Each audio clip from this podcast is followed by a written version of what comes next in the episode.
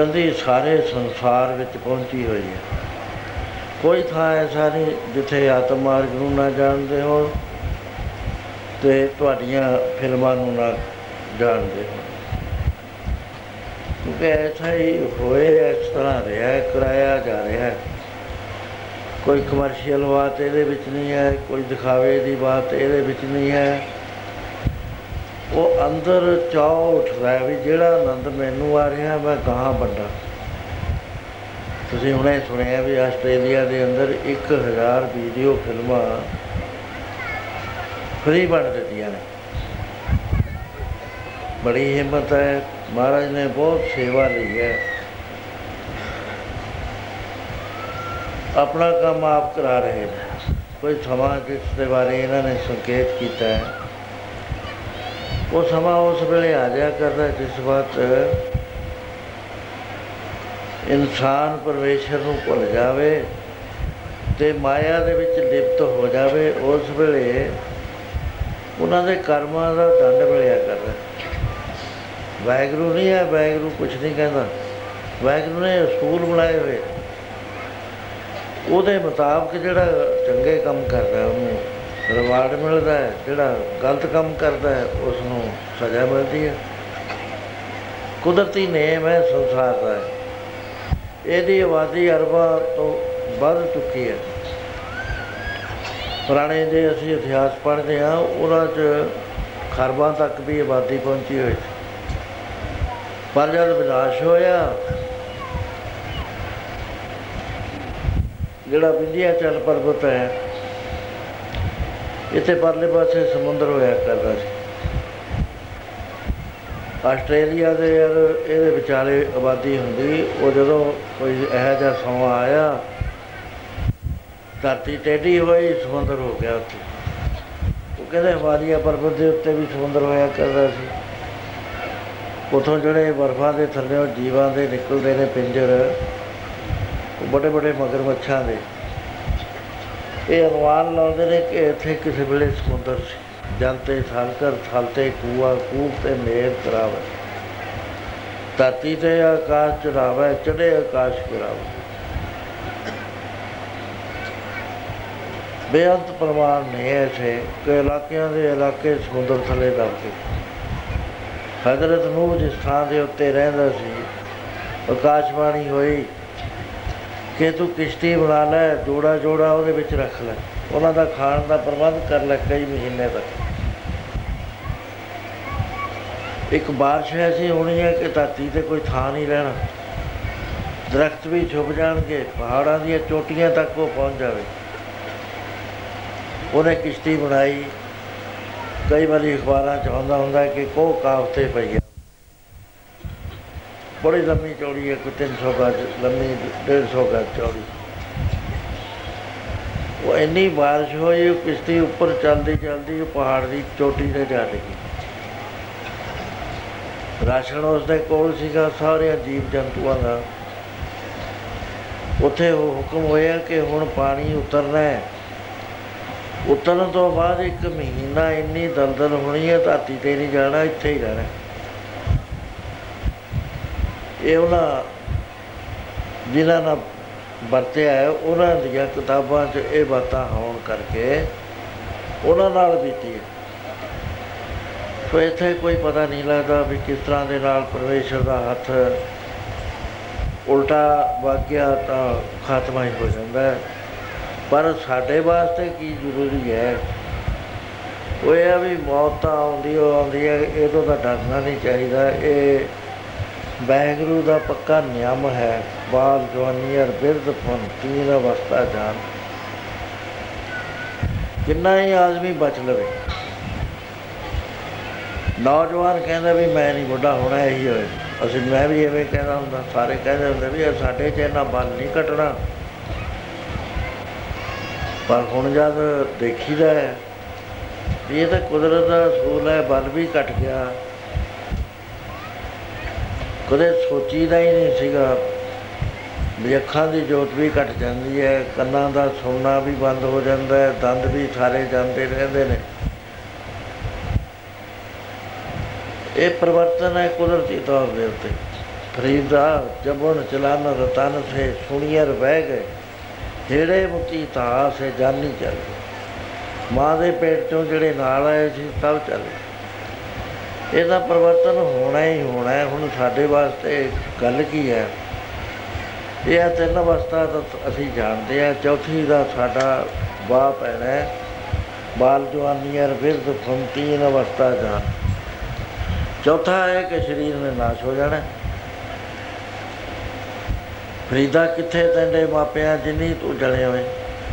ਤੈ ਬਸ ਹੋਏ ਲੱਗ ਕੇ ਤੂੰ ਅਜੇ ਨਾ ਬਤੀਣੇ ਕਿੱਥੇ ਗਏ ਮਾਂ-ਬਾਪ? ਜਿਨ੍ਹਾਂ ਨੇ ਪਿੰਡਾਂ ਦੀਆਂ ਨਿਵਾਂ ਰੱਖਿਆ ਸੀ, ਉਹ ਕਿੱਥੇ ਚਲੇ ਗਏ? ਜਿਨ੍ਹਾਂ ਦੇ ਮੋਢਿਆਂ ਤੇ ਸਵਾਰੀ ਕਰਕੇ ਤੂੰ ਜਾਇਆ ਕਰਦਾ ਸੀ, ਮੇਲਿਆਂ ਮੁਸਾਵਿਆਂ ਦੇ ਉੱਤੇ। ਉਂਗਲੀ ਲਾ ਕੇ ਨਾਲ ਲੈ ਜਾਂਦੇ ਸੀ, ਥੱਕ ਜਾਂਦੇ ਸੀ ਤਾਂ ਤੈਨੂੰ ਮੋਢੇ ਤੇ ਚੱਕ ਲੈਂਦੇ ਸੀ। ਉਹ ਕਿੱਥੇ ਗਏ? ਜਦ ਪੁੱਛੋ, ਫਲਾਣਾ ਉਹਦਾ ਚਲਿਆ ਗਿਆ, ਫਲਾਣਾ ਚਲਿਆ ਗਿਆ, ਫਲਾਣਾ ਚਲਿਆ ਗਿਆ। ਮੈਂ ਪਿੰਡ ਚ ਰਹਿ ਗਿਆ ਤੂੰ। ਉੱਥੇ ਗੁਰਦੁਆਰੇ ਸਾਹਿਬ ਮੱਥਾ ਟੇਕਣ ਗਏ। ਮੰਜੇ ਤੇ ਇੱਕ ਬਿਰਧ ਪਿਆ। ਮੇਰੇ ਨਾਲ ਪੜਦਾ ਹੁੰਦਾ ਸੀ। ਤੇਜਾ ਸਿੰਘ ਸੀ ਉਹਦਾ ਨਾਮ। ਜਦ ਮੈਂ ਬੁਲਾਇਆ, ਅੱਖਾਂ ਦੇ ਉੱਤੇ ਮੱਥੇ ਤੇ ਹੱਥ ਰੱਖ ਕੇ ਕਹਿਣ ਲੱਗਿਆ, ਤੂੰ ਬਰਿਆਮ ਸਿੰਘ ਹੈ? ਮੈਂ ਕਿਹਾ, ਆਹੋ, ਪਛਾਣ ਲਿਆ।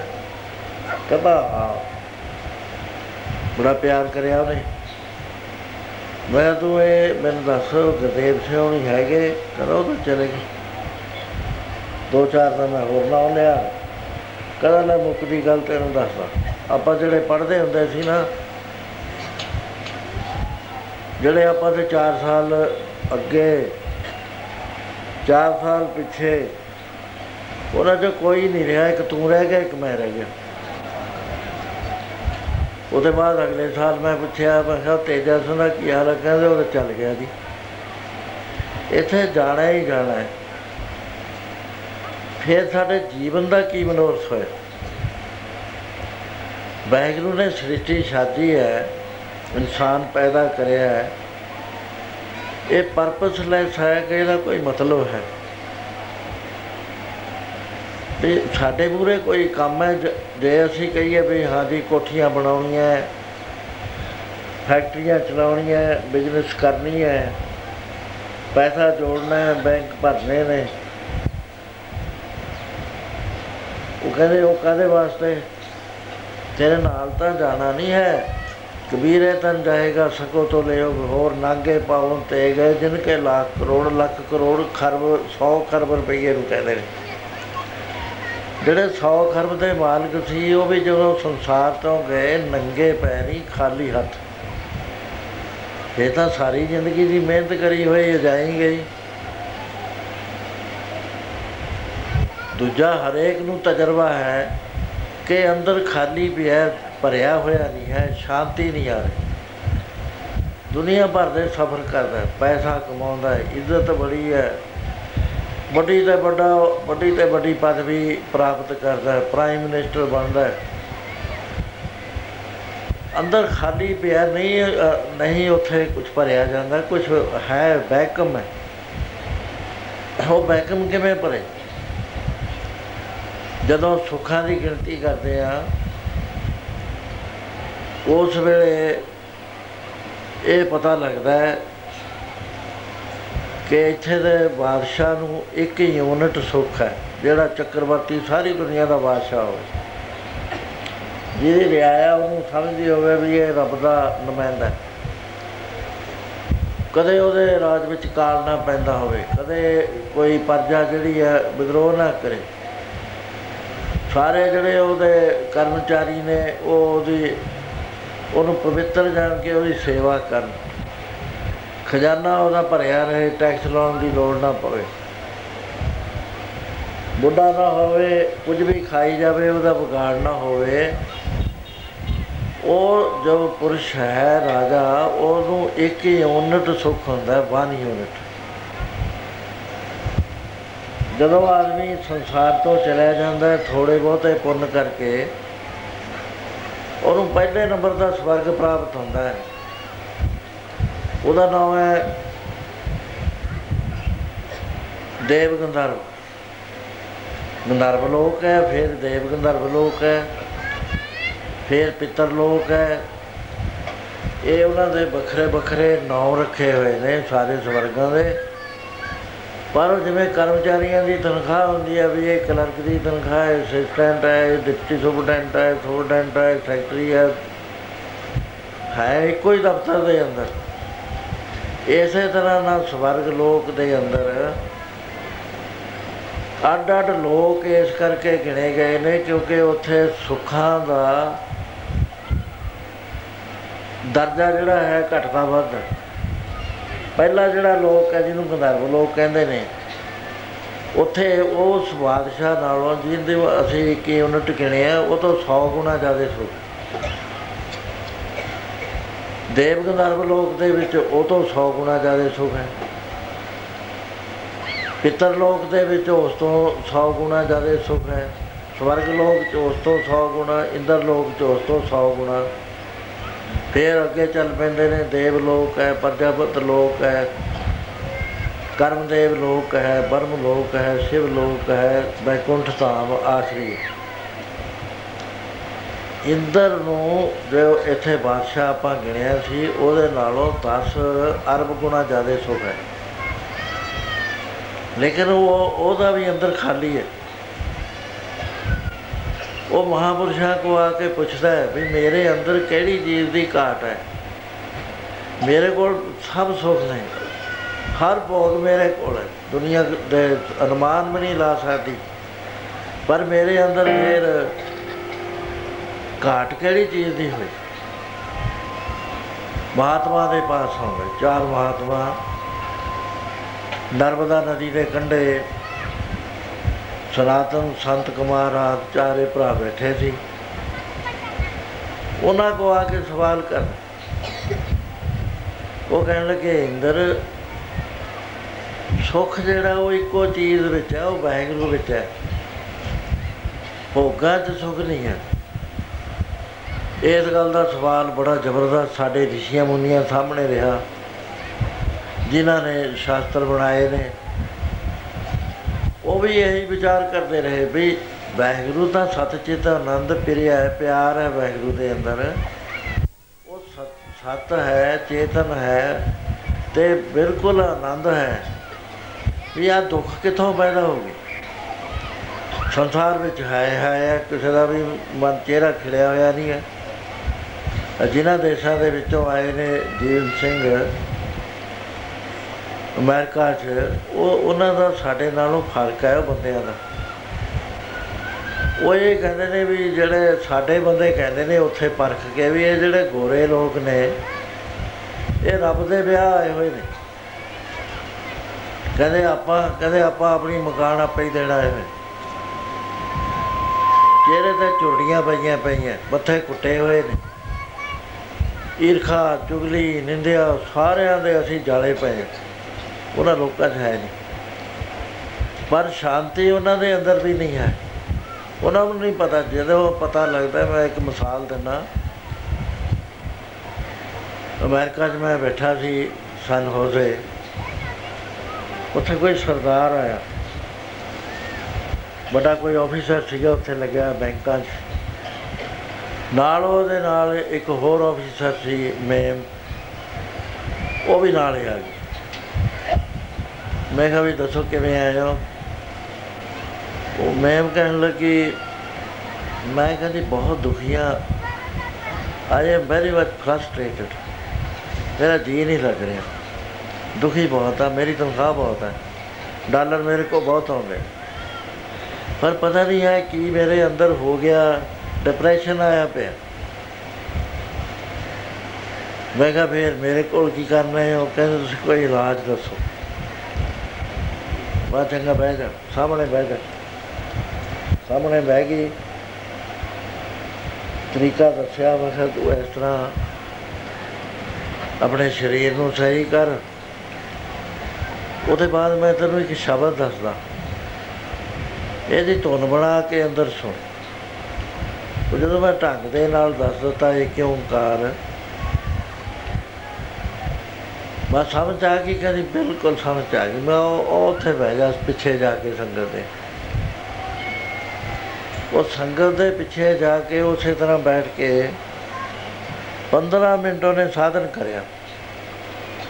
15 ਮਿੰਟ ਬਾਅਦ ਉੱਥੇ ਹੀ ਬੈਠੀ ਨੇ ਦੋਏ ਬਾਹਾਂ ਚੱਕ ਲੀਆਂ ਕਹਿੰਦੀ ਵੰਡਰਫੁਲ ਵੰਡਰਫੁਲ ਵੰਡਰਫੁਲ ਕਈ ਮੇਰੀ ਬੜੀ ਸਾਰੀਆਂ ਸਬਸਾਈਡ ਹੋ ਗਈਆਂ ਵੰਡਰਫੁਲ ਇਹ ਕੀ ਮੈਥਡ ਹੈ? ਕੀ ਚੀਜ਼ ਹੈ ਇਹ? ਮੈਂ ਕੋਈ ਦਵਾਈ ਨਹੀਂ ਖਾਧੀ, ਮੈਂ ਕੋਈ ਕਿਤਾਬ ਨਹੀਂ ਪੜ੍ਹੀ, ਮੈਂ ਕੁਝ ਨਹੀਂ ਕਰਿਆ। ਮੈਂ ਕਿਹਾ, ਇਹ ਨਾ ਪਰਮੇਸ਼ਰ ਦਾ ਨਾਮ ਤੈਨੂੰ ਦੱਸਿਆ ਸੀ, ਇਹ ਕਿਉਂ ਓੰਕਾਰ ਉਹ ਅੱਖਰ ਦੇ ਵਿੱਚ ਸ਼ਕਤੀ ਹੈ। ਜੇ ਇਸ ਨੂੰ ਜਪੇਗੀ, ਤੂੰ ਮਹਾਨ ਸੁਖੀ ਹੋ ਜਾਏਂਗੀ। ਕਹਿਣ ਲੱਗੀ ਮੈਂ ਤਾਂ ਨਹੀਂ ਹਟਦੀ, ਮੈਨੂੰ ਤਾਂ ਇਹ ਬਹੁਤ ਕੀਮਤੀ ਲਾਲ ਲੱਭ ਗਿਆ। ਸੋ ਉਹ ਇੰਦਰ ਮਹਾਤਮਾ ਕੋ ਆਉਂਦਾ ਵੀ ਮੇਰੇ ਕੋਲ ਸਭ ਕੁਝ ਹੈਗਾ, ਮੇਰਾ, ਮੇਰੇ ਅੰਦਰ ਖਾਲੀ ਬੁਣਾ ਕਿਉਂ ਹੈ? ਮਹਾਰਾਜ ਕਹਿੰਦੇ, ਖਾਲੀ ਬੁਣਾ ਇਸ ਤਰ੍ਹਾਂ ਹੈ ਕਿ ਤੁਹਾਡੇ ਕੋ ਉਹ ਚੀਜ਼ ਨਹੀਂ ਹੈ ਜਿਹਦੇ ਨਾਲ ਤੁਹਾਡਾ ਖਾਲੀ ਪੁਣਾ ਭਰਿਆ ਜਾਵੇ। ਤੁਹਾਡੇ ਕੋਲ ਉਸ ਦੀ ਅਣਹੋਂਦ ਕਰਕੇ ਤੁਹਾਡੇ ਅੰਦਰ ਜਿਹੜੇ ਵਿਚਾਰ ਚੱਲ ਰਹੇ ਨੇ, ਤੁਹਾਡੀਆਂ ਸੋਚਾਂ ਨੇ, ਤੁਹਾਡੇ ਵਿਚਾਰ ਨੇ, ਉਹ ਤੁਹਾਡੇ ਆਪਣੇ ਹੀ ਸੈੱਲ ਚੱਲ ਰਹੇ ਨੇ 14 ਖਰਬ ਸੈੱਲ ਗਿਣਿਆ ਬਾਡੀ ਦੇ ਅੰਦਰ। ਵੀ ਤੁਹਾਡੇ ਬੇਅੰਤ ਸੈੱਲ ਰੋਜ਼ ਫੂਕ ਦਿੰਦੇ ਨੇ ਉਹ। ਵੀ ਉਹ ਚੀਜ਼ ਨਹੀਂ ਤੁਹਾਡੇ ਕੋਲ। ਜਾਂ ਅਸੀਂ ਮਹਾਰਾਜ ਨੂੰ ਪੁੱਛਦੇ ਆ ਵੀ ਸੱਚੇ ਪਾਤਸ਼ਾਹ, ਫਿਰ ਉਹ ਚੀਜ਼ ਦਾ ਨਾਮ ਦੱਸੋ ਸਾਨੂੰ। ਵੀ ਉਹ ਚੀਜ਼ ਕਿਹੜੀ ਹੈ ਮਹਾਰਾਜ ਕਹਿੰਦੇ ਉਹ ਤਾਂ ਸਾਰਾ ਗੁਰੂ ਗ੍ਰੰਥ ਸਾਹਿਬ ਅਸੀਂ ਉਸੇ ਚੀਜ਼ ਦੇ ਉੱਤੇ ਤੁਹਾਨੂੰ ਦੱਸਣ ਵਾਸਤੇ ਲਿਖਿਆ ਉਹ ਹੈ ਨਾਨਕ ਕੇ ਘਰ ਕੇਵਲ ਨਾਮ। ਸਾਡੇ ਕੋਲ ਨਾਮ ਹੈ ਮਹਾਰਾਜ ਕਹਿੰਦੇ, ਇੱਥੇ ਆ ਕੇ ਸਾਡੇ ਅਸੀਂ ਕੋਈ ਹਿਸਟਰੀ ਨਹੀਂ ਲਿਖ ਰਹੇ। ਅਸੀਂ ਕੋਈ ਡਿਸਕਸ਼ਨ 'ਚ ਨਹੀਂ ਪੈ ਰਹੇ। ਅਸੀਂ ਪਰਮੇਸ਼ਰ ਦੇ ਨਾਮ ਦੀ ਮਹਿਮਾ ਕਰ ਰਹੇ ਹਾਂ। ਉਹ ਕੀਮਤੀ ਕਿੰਨਾ ਹੈ ਮਹਾਰਾਜ? ਕਹਿੰਦੇ ਕੀਮਤੀ। ਉਹਦੀ ਕੀਮਤ ਕੋਈ ਹੈ ਹੀ ਨਹੀਂ, ਕੋਈ ਦੇ ਨਹੀਂ ਸਕਦਾ। ਕੋਈ ਜਾਣ ਹੀ ਨਹੀਂ ਸਕਦਾ ਵੀ ਨਾਮ ਦੀ ਕੀਮਤ ਕਿੰਨੀ ਹੈ। ਉਹਦੀ ਅਣਹੋਂਦ ਕਰਕੇ ਸੰਸਾਰ ਦੁਖੀ ਹੈ। ਇਸ ਤਰ੍ਹਾਂ ਨਾਲ ਪੜ ਲਓ। ਜਨ ਮਰ ਜਾਵੇ ਜੁੜਾ ਨਾਮ ਤੋਂ ਬਿਨਾ। ਜਨ ਮਰ ਜਾਵੇ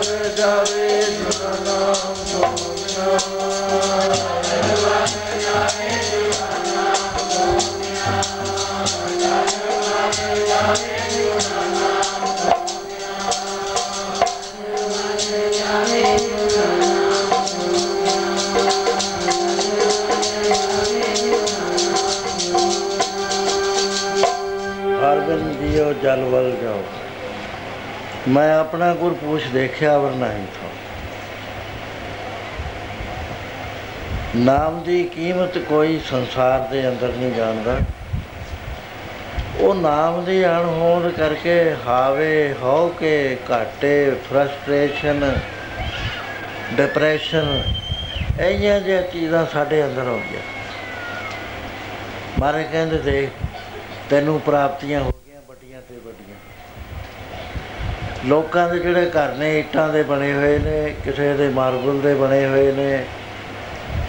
ਤੇਰਾ ਘਰ ਹੀਰੇ ਤੇ ਮੋਤੀਆਂ ਜਵਾਹਰਾਤ ਨਾਲ ਸੋਨੇ ਦੀਆਂ ਪਲੇਟਾਂ ਲਾ ਕੇ ਡੈਕੋਰੇਟਡ ਕੀਤਾ ਹੋਵੇ ਤੇ ਉਹ ਸਾਰੀ ਵੀ ਮੋਤੀਆਂ ਨਾਲ ਕੀਤੀ ਹੋਵੇ। ਰਤਨਾਂ ਦੀਆਂ ਜੜਤਾਂ ਕਰਕੇ ਰੰਗ ਬਰੰਗੇ ਉਹਦੇ ਵਿੱਚ ਆਰਟ ਦੀਆਂ ਚੀਜ਼ਾਂ ਪਾਈਆਂ ਜਾਣ। ਸੁਗੰਧੀਆਂ ਹੀ ਸੁਗੰਧੀਆਂ ਉਹਦੇ ਵਿੱਚ ਆਉਣ ਜਿਹੜੀਆਂ ਐਸੀਆਂ ਪਰਫਿਊਮਸ ਹੋਣ ਵੀ ਨਾ ਜ਼ੁਕਾਮ ਪੈਦਾ ਕਰਨ, ਨਾ ਸਰੀਰ ਨੂੰ ਖਰਾਬ ਕਰਨ, ਕਿਉਂਕਿ ਜਿਹੜੀਆਂ ਆਪਾਂ ਵਰਤਦੇ ਆ ਨਾ ਪਰਫਿਊਮਸ ਇਹ ਗੱਲ ਖੁਸ਼ਕ ਕਰਦੀਆਂ ਨੇ। ਜ਼ੁਕਾਮ ਹੋ ਜਾਂਦਾ ਅਲਰਜੀ ਹੋ ਜਾਂਦੀ ਹੈ, ਖੰਘ ਹੋ ਜਾਂਦੀ ਹੈ, ਹਟਦੀ ਹੋ ਨਹੀਂ ਫਿਰ। ਐਸੀਆਂ ਨਹੀਂ ਮਹਾਰਾਜ ਕਹਿੰਦੇ ਜਿਹੜੀਆਂ ਸੁਗੰਧੀਆਂ ਨੇ ਨਾ ਕਸਤੂਰੀ ਵਗੈਰਾ ਦੀਆਂ ਉਹ ਨਹੀਂ ਇੱਕ ਚੀਜ਼ਾਂ ਕਰਦੀਆਂ, ਉਹ ਸੁਗੰਧੀ ਆਉਂਦੀ ਹੈ ਚੰਦਨ ਦੀ ਸੁਗੰਧੀ ਆਉਂਦੀ ਹੈ ਵੀ ਇਹ ਸੁਗੰਧੀਆਂ ਵੀ ਹੋਣ। ਕਿਤੇ ਦੇਖੀ, ਗਲਤੀ ਨਾ ਖਾ ਜੀ। ਇਹਨਾਂ 'ਚ ਸੁੱਖ ਦੇ ਅੰਸ਼ ਨਹੀਂ ਹੈ। ਕਿਤੇ ਨਾਮ ਨੂੰ ਨਾ ਭੁੱਲ ਜਾਏ ਇਹ ਨਾਮ ਨਾਮ ਦੇ ਵਿੱਚ ਸੁੱਖ ਹੈ, ਹੋਰ ਕਿਸੇ ਚੀਜ਼ ਦੇ ਅੰਦਰ ਸੁੱਖ ਹੈ। ਆ ਫਰਮਾਨ ਕਰਦੇ ਨੇ ਇਸ ਤਰ੍ਹਾਂ ਦੇ ਨਾਲ। ਕਿਤੇ ਭੁੱਲ ਓਏ ਮਨਾ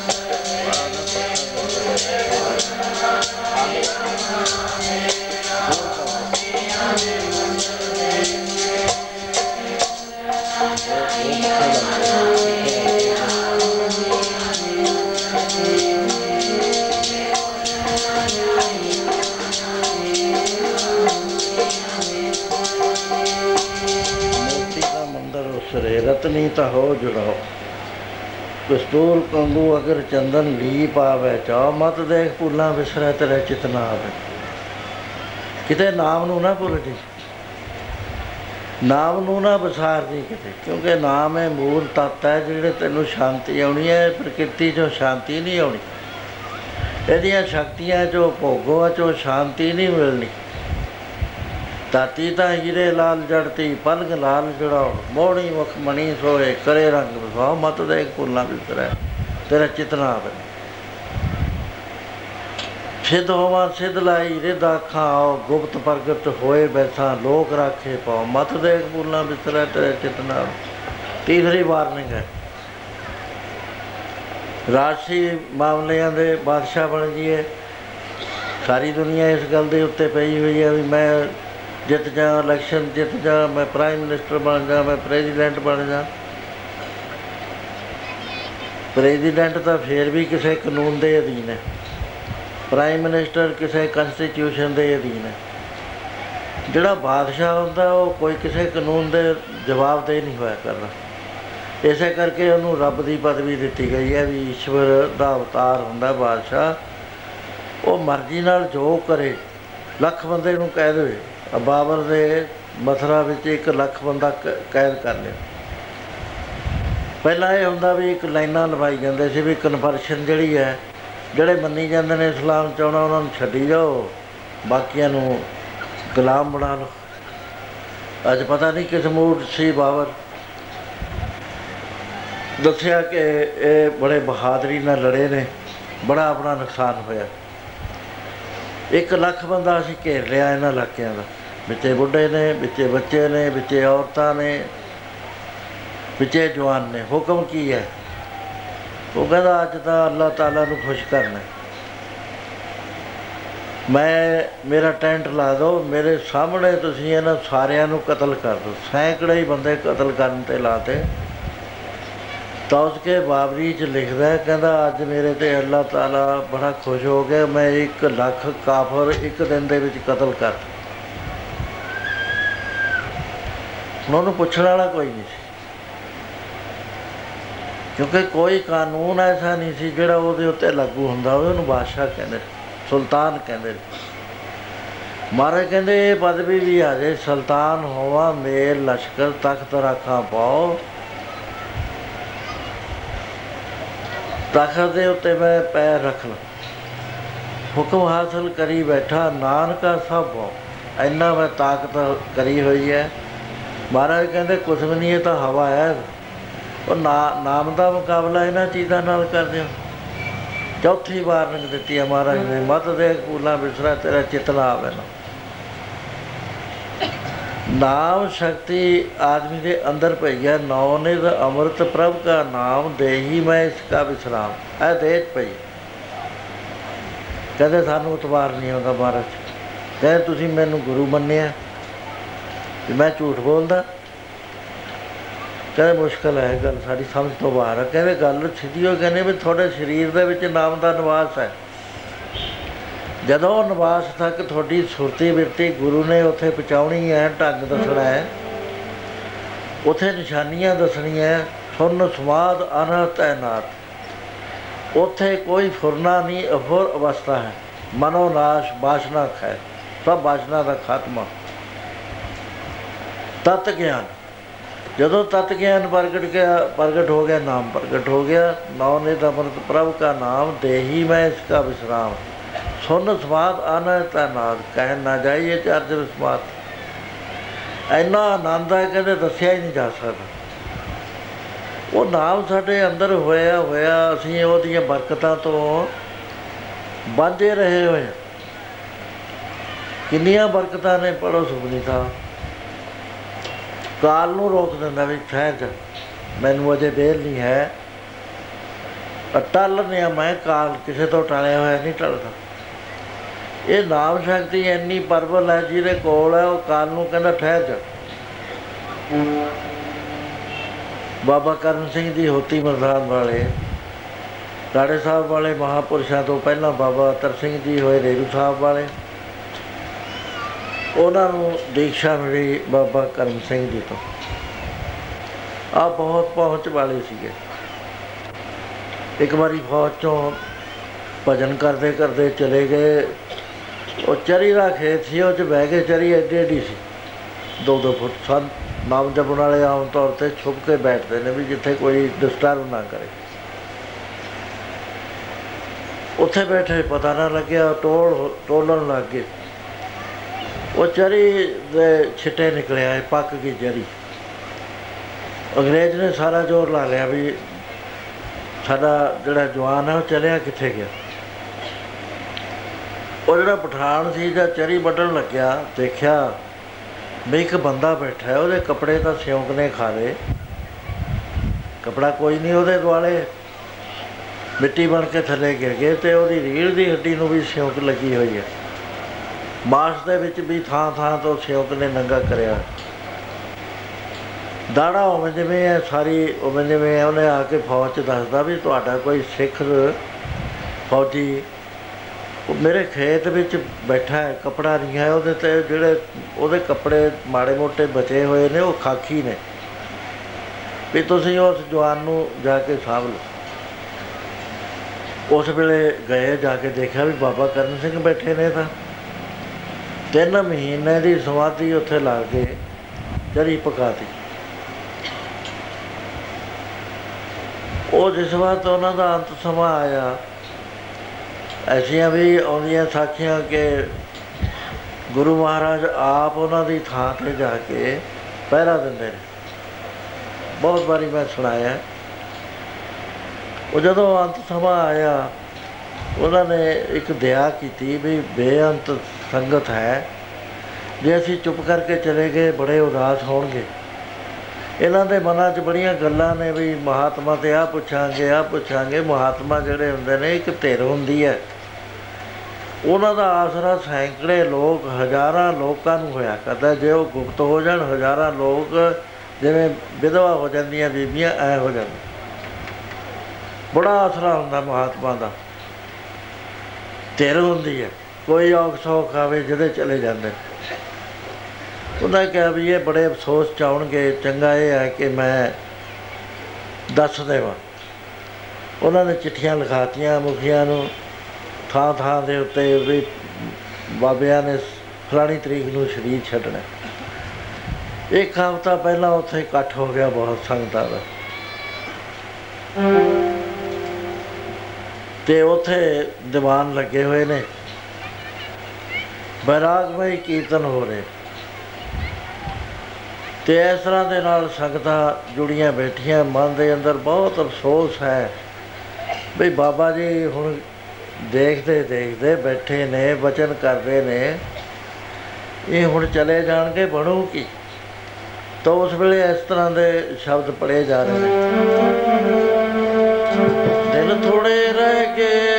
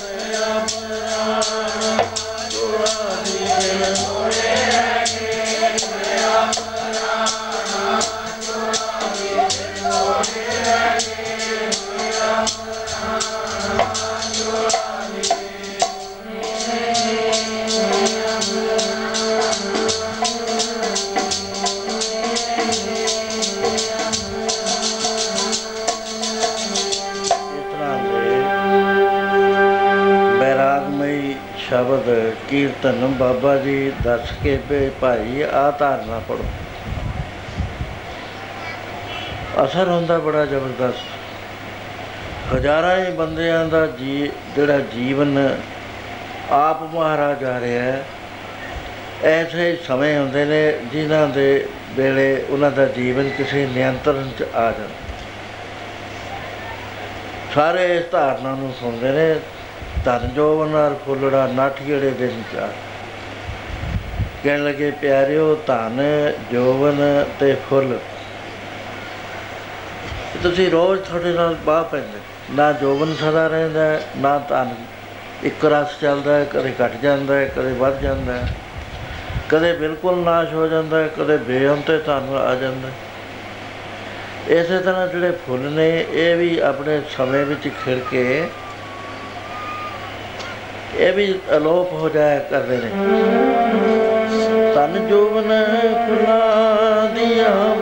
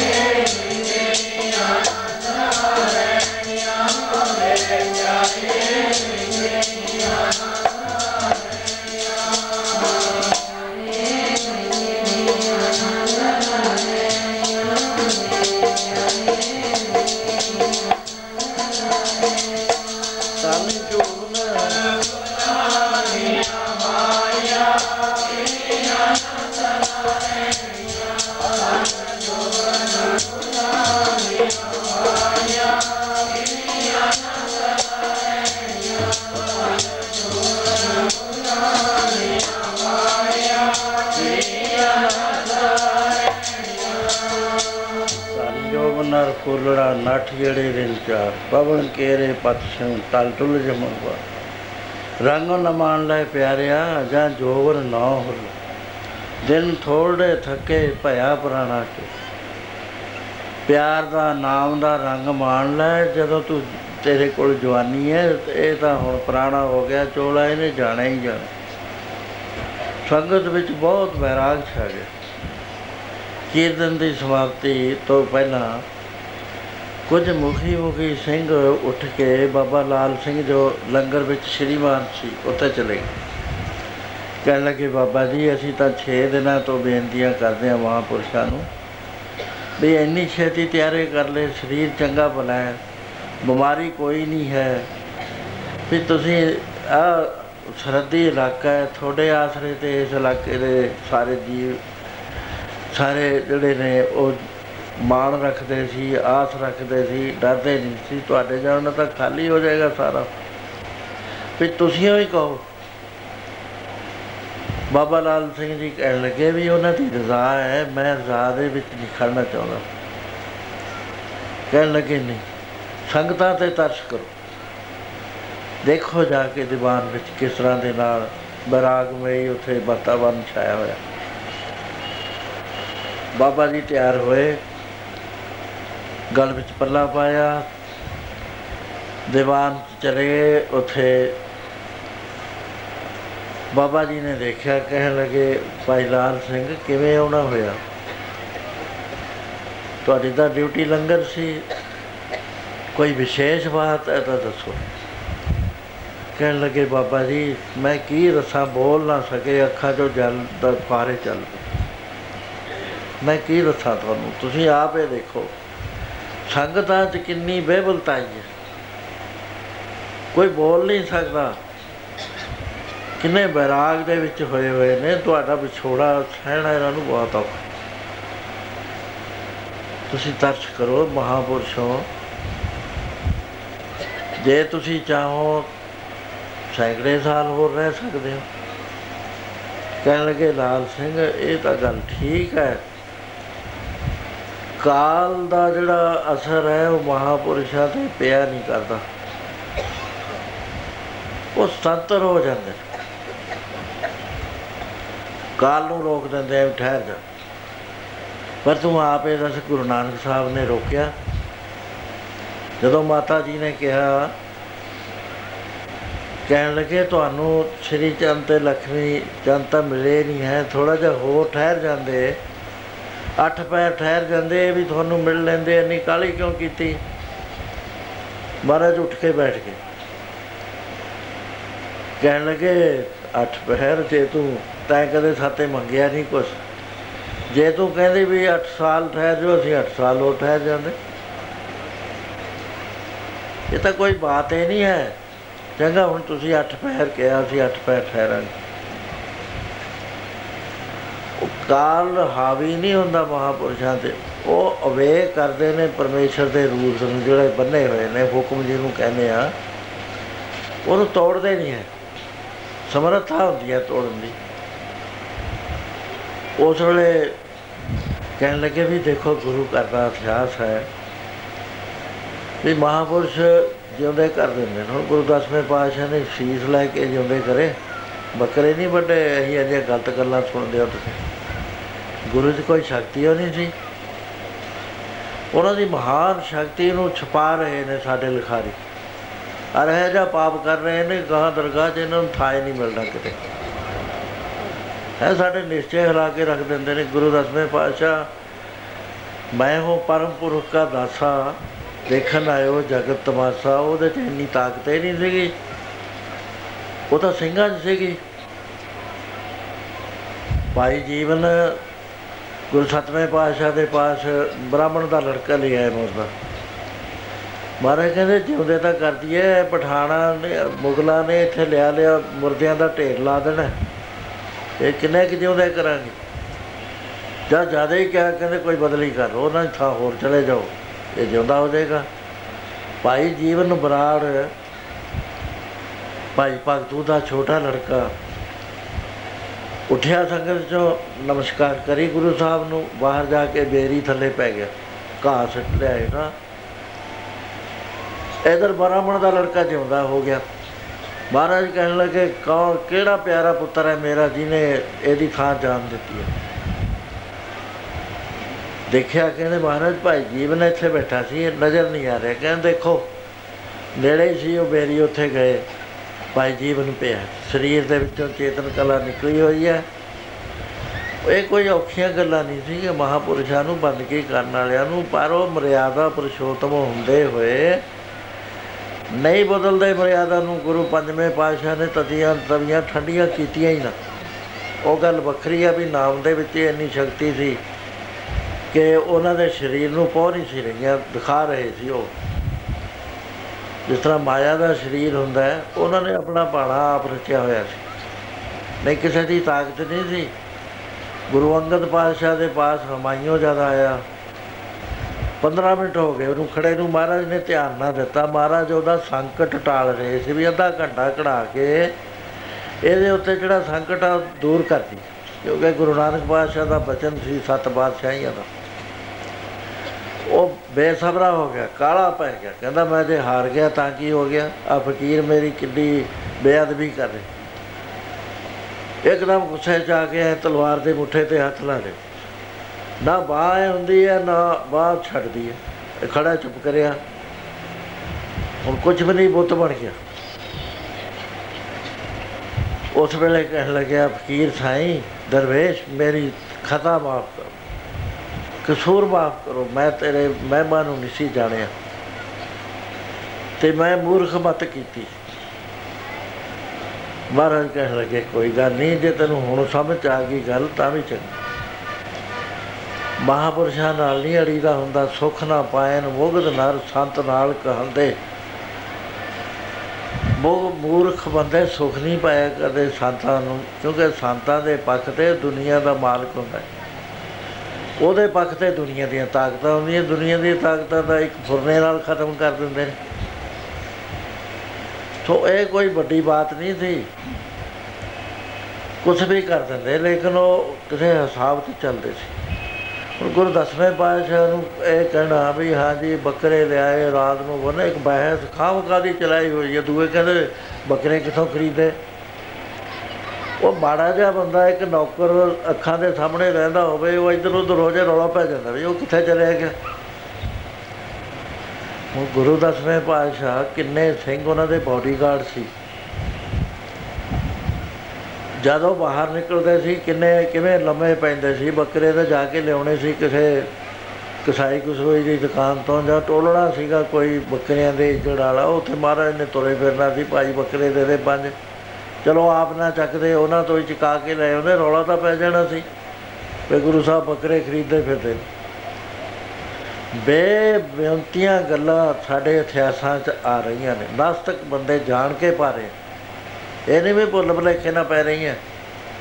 ਨੋਇੰਗਲੀ ਕਰ ਰਹੇ ਆ ਕਿਉਂਕਿ ਇਹ ਜਿਹੜਾ ਤੁਹਾਡਾ ਤੁਹਾਡਾ ਰਸਤਾ ਹੈ ਨਾ ਜਿਸ ਨੂੰ ਅਸੀਂ ਸਿੱਖ ਧਰਮ ਕਹਿੰਦੇ ਆ ਇਹ ਸਾਰੇ ਸੰਸਾਰ ਤੋਂ ਬਲਖਣ ਤੇ ਉੱਚਾ ਹੈ। ਇਹ ਕਲਮਾਂ ਵਾਲਿਆਂ ਨੇ, ਜਿਨ੍ਹਾਂ ਦੇ ਸੀ, ਉਹ ਸਾਡੇ ਬੰਦਿਆਂ ਨੇ ਤਾਂ ਇਤਿਹਾਸ ਲਿਖਿਆ ਹੀ ਨਹੀਂ ਲਿਆ ਇਤਿਹਾਸ ਲਿਖਿਆ ਰਾਜਿਆਂ ਦੇ ਇਤਿਹਾਸਕਾਰਾਂ ਨੇ। ਜਾਂ ਕੋਈ ਐਵੇਂ ਸ਼ੌਕ ਵਿੱਚ ਆ ਗਿਆ, ਮੁਹੰਮਦ ਲਤੀਫ ਵਰਗਾ। ਉਹਦਾ ਨਾਂ ਗੁਰੂਆਂ ਤੇ ਨਿਸ਼ਚਾ, ਨਾ ਕੋਈ ਗੱਲ। ਉਹ ਡਾਕੂ ਕਹਿੰਦਾ, ਮਹਾਰਾਜਾ ਰਣਜੀਤ ਸਿੰਘ ਦਾ ਬਾਬਾ ਸੀ। ਉਹਦੇ ਬਾਰੇ ਬੁੱਧ ਸਿੰਘ ਬਾਰੇ ਜਦ ਲਿਖਦਾ ਹੈ, ਕਹਿੰਦਾ ਉਹ ਵੱਡਾ ਡਾਕੂ ਸੀਗਾ ਇੱਥੇ। ਉਹਦੇ ਨਾਲ 150 ਲਟੇਰਾ ਰਹਿੰਦਾ ਸੀ। ਹੁੰਦਾ ਤਾਂ ਜਿਹੜਾ ਉਹ ਆਜ਼ਾਦੀ ਦੇ ਕੋਲ ਕਰਨ ਵਾਲਿਆਂ ਨੂੰ ਲਟੇਰਾ ਕਹਿੰਦਾ ਹੈ, ਡਾਕੂ ਕਹਿੰਦਾ ਹੈ, ਉਹ ਤੇ ਅਸੀਂ ਕੀ ਇਨਸਾਫ ਰੱਖ ਸਕਦੇ ਹਾਂ ਵੀ ਸਾਡੇ ਵਾਸਤੇ ਉਹ ਠੀਕ ਹੀ ਲਿਖੋ ਇਹ ਸਾਡੇ ਕੀ ਕਰਦੇ ਨੇ, ਜਿਨ੍ਹਾਂ ਨੂੰ ਬੁੱਧੀਜੀਵੀ ਕਹਿੰਦੇ ਨੇ? ਨਾ ਦਿਮਾਗ ਵਰਤਣਾ ਹੈ, ਨਾ ਲੈਣਾ, ਨਾ ਦੇਣਾ, ਉਹ ਪੁਰਾਣੀਆਂ ਦੀਆਂ ਕਿਤਾਬਾਂ ਚੜ ਕੇ ਢੇਰ ਲਾ ਲੈਂਦੇ ਉਹ ਮੁੰਡੇ ਹੁੰਦੇ ਨੇ ਨਾਲ ਦੋ ਚਾਰ ਪੜਨ ਵਾਲੇ, ਕਹਿੰਦੇ ਇਹਦੇ ਚ ਕੱਢਦੇ ਆ ਆ ਦੇਖ ਆ ਚੈਪਟਰ ਕੱਢ ਇਹਨਾਂ ਚ, ਇਹਨਾਂ ਨੇ ਕੀ ਲਿਖਿਆ? ਉਹ ਪਹਿਲਾਂ ਦੇਖਾ ਤਾਂ ਸਹੀ ਵੀ ਲਿਖਣ ਵਾਲੇ ਦੇ ਵਿੱਚ ਕੋਈ ਸ਼ਰਧਾ ਵੀ ਹੈ। ਗੁਰੂਆਂ ਨਾਲ ਤਾਂ ਸਾਡਾ ਰਿਸ਼ਤਾ ਸ਼ਰਧਾ ਦਾ ਜਿਹਨੇ ਸ਼ਰਧਾ ਨਾਲ ਲਿਖਿਆ, ਉਹਨੂੰ ਕਹਿੰਦੇ ਜੀ ਇਹ ਤਾਂ ਸ਼ਰਧਾ ਜਾ ਕੇ ਲਿਖਿਆ ਹੋਇਆ ਵੀ ਤੁਸੀਂ ਇਹ ਲੈਣਾ ਸਾਡੇ ਮਾਮਲੇ 'ਚ, ਅਸੀਂ ਤਾਂ ਸਭ ਕੁਝ ਗੁਰੂ ਨੂੰ ਦੇ ਦੇਣਾ। ਸੋ ਐਸੀਆਂ ਫਜ਼ੂਲ ਗੱਲਾਂ ਲਿਖੀਆਂ ਹੋਈਆਂ। ਸਾਨੂੰ ਪੜ੍ਹਨੀਆਂ ਪੈਂਦੀਆਂ, ਬੱਚੇ ਸਾਡੇ ਇਮਤਿਹਾਨ ਦਿੰਦੇ ਨੇ ਕੋਟਾ ਲਾ ਕੇ ਉਹਨੂੰ। ਬੱਚੇ ਨਾਸਤਕ ਹੋ ਕੇ ਨਿਕਲਦੇ। ਸ਼ਰਧਾ ਹੀ ਨਹੀਂ ਰਹਿੰਦੀ। ਵੀ ਇਹ ਤਾਂ ਪ੍ਰਤੱਖ ਰੂਪ ਦੇ ਵਿੱਚ ਗੱਲਾਂ ਦੇਖਣ ਵਾਲੀਆਂ ਆ ਰਹੀਆਂ ਨੇ। ਬਾਬਾ ਕਰਮ ਸਿੰਘ ਦੀ ਜਦੋਂ ਬੇਨਤੀ ਹੋਈ, ਕਹਿੰਦੇ ਲਾਲ ਸਿੰਘ, ਰਹਿਣ ਨੂੰ ਤਾਂ ਅਸੀਂ 8 ਸਾਲ 10 ਸਾਲ ਰਹਿ ਸਕਦੇ ਆ ਕਿਉਂਕਿ ਕਾਲ ਜਿਹੜਾ ਹੈ, ਉਹ ਬੰਦਗੀ ਕਰਨ ਵਾਲੇ ਉੱਤੇ ਹਾਵੀ ਨਹੀਂ ਹੁੰਦਾ। ਪ੍ਰਭ ਕਹੇ, ਸਿਮਰਨ ਕਾਲ ਪਰ ਹਰ ਹੈ। ਜਿਨ੍ਹਾਂ ਦੀ ਤੇਰ ਕਰਦਾ ਰੋਕ ਦਿੰਦਾ।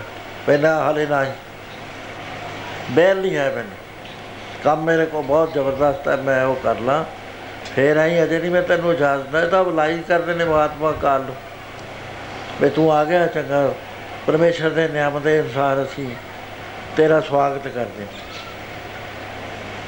ਉਹ ਕਹਿਣ ਲੱਗੇ ਵੀ ਹੁਣ ਬਣੇ ਕਿਵੇਂ? ਸਾਨੂੰ ਰਹਿਣਾ ਕੋਈ ਔਖਾ ਨਹੀਂ ਹੈ। ਅਖੀਰ ਕਹਿਣ ਲੱਗੇ ਵੀ ਗੁਰੂ ਘਰ ਦੇ ਅੰਦਰ ਭਾਈ ਜੀਵਨ ਨੇ ਇਸ ਤਰ੍ਹਾਂ ਕਰਿਆ ਸੀ।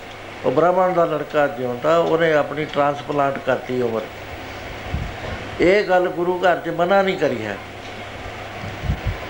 ਫਿਰ ਐ ਕਰ ਲੈਨੇ ਆ ਸੋ ਇਸ ਤਰ੍ਹਾਂ ਦੇ ਨਾਲ ਆਪ ਭਾਈ ਲਾਲ ਸਿੰਘ ਨੂੰ ਕਿਹਾ ਕਿ ਤੁਸੀਂ ਮਹਾਂਪੁਰਖੋ ਜਾਓ, ਇਸ਼ਨਾਨ ਕਰੋ, ਕਿ ਅਸੀਂ ਇਸ਼ਨਾਨ ਕਰਕੇ ਚਿੱਟੇ ਵਸਤਰ ਪਹਿਨ ਕੇ ਸੰਗਤ ਵਿੱਚ ਜਲਦੀ ਆ ਜਾਓ। ਉਹ ਚਲੇ ਗਏ, ਜਾ ਕੇ ਇਸ਼ਨਾਨ ਕਰਿਆ ਵਸਤਰ ਪਹਿਨੇ। ਬੜਾ ਹੀ ਬਰਾਗ ਦਾ ਕੀਰਤਨ ਕਰੀ ਜਾਂਦੇ। ਕੱਲਾ ਹੀ ਸ਼ਬਦ ਪੜੀ ਜਾਂਦੇ। ਸੰਗਤਾਂ ਪਿੱਛੇ ਨੇ ਉਹਨਾਂ ਦੇ ਵੀ ਹੁਣ ਬਾਬਾ ਜੀ ਨੇ ਚਲੇ ਜਾਣਾ। ਹੈ। ਬੜਾ ਉਪਕਾਰ ਕਰ ਰਹੇ। ਉੱਥੇ ਆ ਕੇ ਉਹਨਾਂ ਨੇ ਕਿਹਾ ਵੀ ਅਸੀਂ ਹੁਣ ਜਪਜੀ ਸਾਹਿਬ ਪੜ੍ਹਨਾ ਚਾਹੁੰਦੇ ਆ ਸਾਵਧਾਨ ਹੋ ਕੇ ਸਾਰੇ ਸੁਣੋ। ਉਹਦੇ ਵਿੱਚ ਅੰਗਰੇਜ਼ ਵੀ ਆਏ ਹੋਏ ਸੀ, ਉਹਨਾਂ ਨੂੰ ਪਤਾ ਲੱਗਿਆ ਵੀ ਇਹ ਜਿਹੜੇ ਇੰਡੀਅਨ ਸੇਂਟ ਨੇ, ਇਹਨਾਂ ਦੇ ਉੱਤੇ ਜਿਹੜੀ ਮੌਤ ਆ, ਉਹ ਕੁਛ ਅਸਰ ਨਹੀਂ ਕਰਦੀ। ਜੇ ਜਿਉਣਾ ਚਾਹਣ, ਆਪਣੀ ਮਰਜ਼ੀ ਨਾਲ ਹੋਰ ਜਿਉਂ ਪੈਂਦਾ ਉਹ ਵੱਡੇ ਕਰਨਲ ਵਗੈਰਾ ਜਨਰਲ ਵਗੈਰਾ ਉੱਥੇ ਆ ਕੇ ਉਹ ਵੀ ਬੈਠੇ ਨੇ। 4:30 ਵਜੇ ਦਾ ਟਾਈਮ ਹੈ, ਘੜੀਆਂ ਦੇਖੀ ਜਾਂਦੇ ਨੇ। ਅਖੀਰ 4:25 ਮਿੰਟ ਹੋ ਕੇ ਉਹਨਾਂ ਨੇ ਜਪਜੀ ਸਾਹਿਬ ਦੀ ਅਰਦਾਸ ਕਰੀ। ਉਹਦੇ ਬਾਅਦ ਬਹੁਤ ਬੇਨਤੀ ਦੇ ਵਚਨ ਕਰੇ ਕਿ ਮਹਾਰਾਜ, ਮੇਰਾ ਜੀਵਨ ਤੁਹਾਡੇ ਚਰਨਾਂ 'ਚ ਲੰਘ ਗਿਆ ਪਤਾ ਨਹੀਂ ਸੇਵਾ ਕਰਦੇ ਆ ਤਾਂ ਕਿੰਨੀਆਂ ਕੀ ਗਲਤੀਆਂ ਹੋਈਆਂ। ਕਿਰਪਾ ਕਰੋ ਮੇਰੇ ਤੇ। ਬਾਬਾ ਜੀ ਕਹਿਣ ਲੱਗੇ, ਖੁਸ਼ੀਆਂ, ਗੁਰੂ ਨਾਨਕ ਦੀਆਂ ਖੁਸ਼ੀਆਂ, ਪਰਮੇਸ਼ਰ ਦੀਆਂ ਖੁਸ਼ੀਆਂ, ਸਭ ਖੁਸ਼ੀਆਂ ਤੁਹਾਡੇ ਉੱਤੇ। ਡੱਬਾ ਸੀਗਾ ਉੱਥੇ ਪਿਆ। ਬਕਸਾ ਸੀ ਜਿਹੇ ਇੰਗਲੈਂਡ ਵਿੱਚ ਬਕਸੇ ਹੁੰਦੇ ਨੇ। ਅਮਰੀਕਾ ਦੇ ਯੂਰਪ ਵਿੱਚ ਬਸ ਬਕਸੇ ਹੁੰਦੇ ਨੇ, ਬਕਸਿਆਂ ਤੇ ਚੱਕ ਕੇ ਲੈ ਜਾਂਦੇ ਨੇ। ਆਪਣੇ ਹਾਥੀਆਂ ਹੁੰਦੀਆਂ। ਉਹ ਬਕਸੇ 'ਚ ਪੈ ਗਏ। ਉਹ ਬਕਸਿਆਂ ਦੇ ਵਿੱਚ ਇੰਨੇ ਇੰਨੇ ਸੁਰਾਖ ਹੁੰਦੇ ਕਿਉਂਕਿ ਦਰਿਆ ਦੇ ਵਿੱਚ ਦਰਿਆ ਬੁਰਦ ਕਰਦੇ ਸੀ। ਉਹ ਸੁਰਾਖ ਦੱਸੇ ਜਾਂਦੇ ਆ ਵੀ ਮੱਛੀਆਂ ਅੰਦਰ ਦਾਖਲ ਹੋ ਜਾਣ ਤੇ ਮਾਸ ਖਾ ਸਕਣ। ਬਾਬਾ ਜੀ ਨੇ ਬਕਸੇ 'ਚ ਪੈਰ ਰੱਖੇ, ਚਰਨ ਰੱਖੇ, ਫੇਰ ਫਤਿਹ ਬੁਲਾਈ। ਉਹਦੇ ਬਾਅਦ ਆਪ ਵਾਹਿਗੁਰੂ ਕਹਿ ਕੇ ਲੰਮੇ ਪੈ ਗਏ। 4 ਵਜ ਕੇ 30 ਮਿੰਟ ਜਦ ਹੋਏ, ਬਾਬਾ ਜੀ ਕਹਿਣ ਲੱਗੇ, ਦੇਖੋ ਭਾਈ, ਲਾਲ ਸਿੰਘ ਹੈਗੇ ਕਿ ਚਲੇ ਗਏ?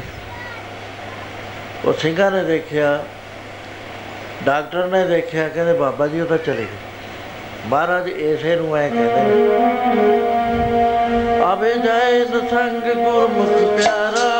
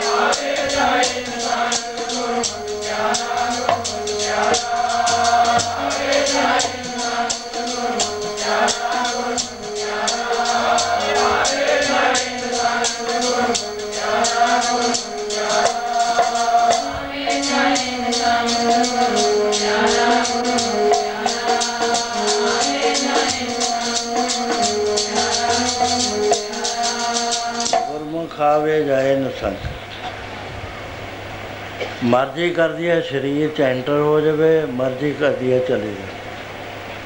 ਡਾਕਟਰ ਸਵਾਮੀ ਰਾਮ ਜੀ, ਅਮਰੀਕਾ ਦੇ ਵਿੱਚ ਇਹਨਾਂ ਦਾ ਪੈਨਸ਼ਨ ਬਾਰੀਆ ਦੇ ਵਿੱਚ ਆਸ਼ਰਮ ਹੈ।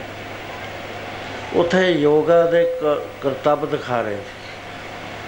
ਉਹਨਾਂ ਨੇ ਡਾਕ, ਮੈਡੀਕਲ ਸਾਇੰਸ ਦੇ ਡਾਕਟਰਾਂ ਨੂੰ ਕਿਹਾ ਕਿ ਭਾਰਤ ਵਾਸੀ ਐਸੀਆਂ ਐਸੇ ਭੇਤਾਂ ਦੇ ਵਾਕਫ ਨੇ ਕਿ ਜਿਹਨੂੰ ਤੁਸੀਂ ਮਰਿਆ ਹੋਇਆ ਕਹਿੰਦੇ ਹੋ, ਉਹ ਮਰ ਕੇ ਫੇਰ ਜਿਉਂਦੇ ਹੋ ਜਾਂਦੇ ਨੇ। ਡਾਕਟਰ ਕਹਿੰਦੇ ਹੋਏ ਨਹੀਂ ਸਕਦਾ। 4 ਵਜੇ 30 ਮਿੰਟ ਜਦ ਹੋਏ ਬਾਬਾ ਜੀ ਕਹਿਣ ਲੱਗੇ ਦੇਖੋ ਭਾਈ ਲਾਲ ਸਿੰਘ ਹੈਗੇ ਕਿ ਚਲੇ ਗਏ 4 ਵਜੇ 25 ਮਿੰਟ ਜਦ ਹੋਏ ਬਾਬਾ ਜੀ ਕਹਿਣ ਲੱਗੇ ਦੇਖੋ ਭਾਈ ਬ੍ਰੇਨ ਵਿੱਚ ਜ- ਰਹਿ ਜਾਂਦਾ ਹੁਣੇ ਸੁਰਤ ਉਹ ਕਹਿੰਦੇ ਚੈੱਕ ਕਰ ਲਓ। ਮਸ਼ੀਨਾਂ ਲਾ ਦਿੱਤੀਆਂ, ਬ੍ਰੇਨ ਤੇ ਵੀ, ਹਾਰਟ ਤੇ ਵੀ। ਉਹ ਕਹਿੰਦੇ ਵੀ ਉਹਨਾਂ ਨੇ ਸਵਾਸ ਖਿੱਚ ਲਏ, ਸਰੀਰ ਤੋਂ ਬਾਹਰ ਨਿਕਲ ਗਏ। ਬਾਹਰ ਨਿਕਲ ਕੇ ਡਾਕਟਰਾਂ ਨੇ ਕਿਹਾ ਇਹ ਤਾਂ ਡੈਡ ਹੋ ਗਿਆ। ਤਜਰਬਾ ਕਰਦਾ ਕਰਦਾ ਹੀ ਡੈਡ ਹੋ ਗਿਆ। ਉਹ 27 ਸੈਕਿੰਡ ਲੰਘਣ ਤੋਂ ਬਾਅਦ ਉਹ ਸਾਰੀਆਂ ਮਸ਼ੀਨਾਂ ਖੜੀਆਂ, ਫੇਰ ਟਕ ਟਕ ਕਰਨ ਲੱਗੀਆਂ। ਕਹਿੰਦੇ ਜਿਉਂਦਾ ਹੋ ਗਿਆ ਹਾਰਟ ਵੀ ਚੱਲ ਪਿਆ ਬ੍ਰੇਨ ਵੀ ਚੱਲ ਪਿਆ। ਬ੍ਰੇਨ ਡੈਡ ਹੋ ਜਾਏ ਬੰਦਾ ਮੁੜ ਕੇ ਨਹੀਂ ਜਿਉਂਦਾ। ਉਹ ਕਹਿਣ ਲੱਗੇ ਵੀ ਤੁਸੀਂ ਮੇਰੇ ਸਰੀਰ ਤੋਂ ਨਿਕਲਣ ਤੋਂ ਬਾਅਦ ਇਹ ਗੱਲਾਂ ਕਰੀਆਂ ਸੀ। ਉਹ ਮੈਂ ਤੁਹਾਡੀਆਂ ਸੁਣ ਲਈਆਂ। ਤੇ ਸਾਡੇ ਕੋਲ ਇਹ ਟੈਕਨੀਕ ਹੈ ਕਿ ਅਸੀਂ ਮਾਦੀ ਨਾਲ ਸਰੀਰ ਤੋਂ ਜਾ ਵੀ ਸਕਦੇ ਹਾਂ ਸਰੀਰ ਨੂੰ ਇੱਕ ਪਾਸੇ ਰੱਖ ਕੇ ਅਸੀਂ ਦੋ ਦੋ ਚਾਰ ਚਾਰ ਮਹੀਨੇ ਉੱਪਰਲਿਆ ਜਿਹੜੇ ਬ੍ਰਹਮੰਡ ਨੇ, ਉਹਨਾਂ ਦਾ ਸਫ਼ਰ ਵੀ ਕਰ ਸਕਦੇ ਹਾਂ ਬਾਡੀ ਨਹੀਂ ਅਸੀਂ ਡੈਡ ਹੋਣ ਦਿੰਦੇ ਬਾਡੀ ਨਾਲ ਸਾਡਾ ਕਨੈਕਸ਼ਨ ਹੈ ਨਾ ਇਹ ਵੈਸਟ ਨੂੰ ਨਹੀਂ ਪਤਾ, ਇਹ ਸਾਇੰਸ ਦਾ ਈਸਟ ਨੂੰ ਪਤਾ ਹੈ। ਸੋ ਮਹਾਰਾਜ ਕਹਿੰਦੇ ਵੀ ਗੁਰਮੁਖ ਦੀ ਮਰਜ਼ੀ ਹੈ, ਸਰੀਰ 'ਚ ਚਲਿਆ ਜਾਵੇ, ਜੇ ਜੀ ਕਰਦਾ ਮੁੜ ਕੇ ਫੇਰ ਆ ਜਾਵੇ। ਗੁਰੂ ਦਸਵੇਂ ਪਾਤਸ਼ਾਹ ਮਹਾਰਾਜ ਨੰਦੇੜ ਸਾਹਿਬ ਗਏ ਹੋਏ ਨੇ। ਤੇ ਐਸਾ ਵਾਕਾ ਹੋਇਆ ਕਿ ਆਪ ਦੇ ਬੱਖੀ ਦੇ ਵਿੱਚ ਛੁਰਾ ਖੋਬ ਦਿੱਤਾ ਗਿਆ, ਜ਼ਖਮ ਸਿਉਂ ਲਿਆ, ਰਾਜੀ ਹੋ ਗਏ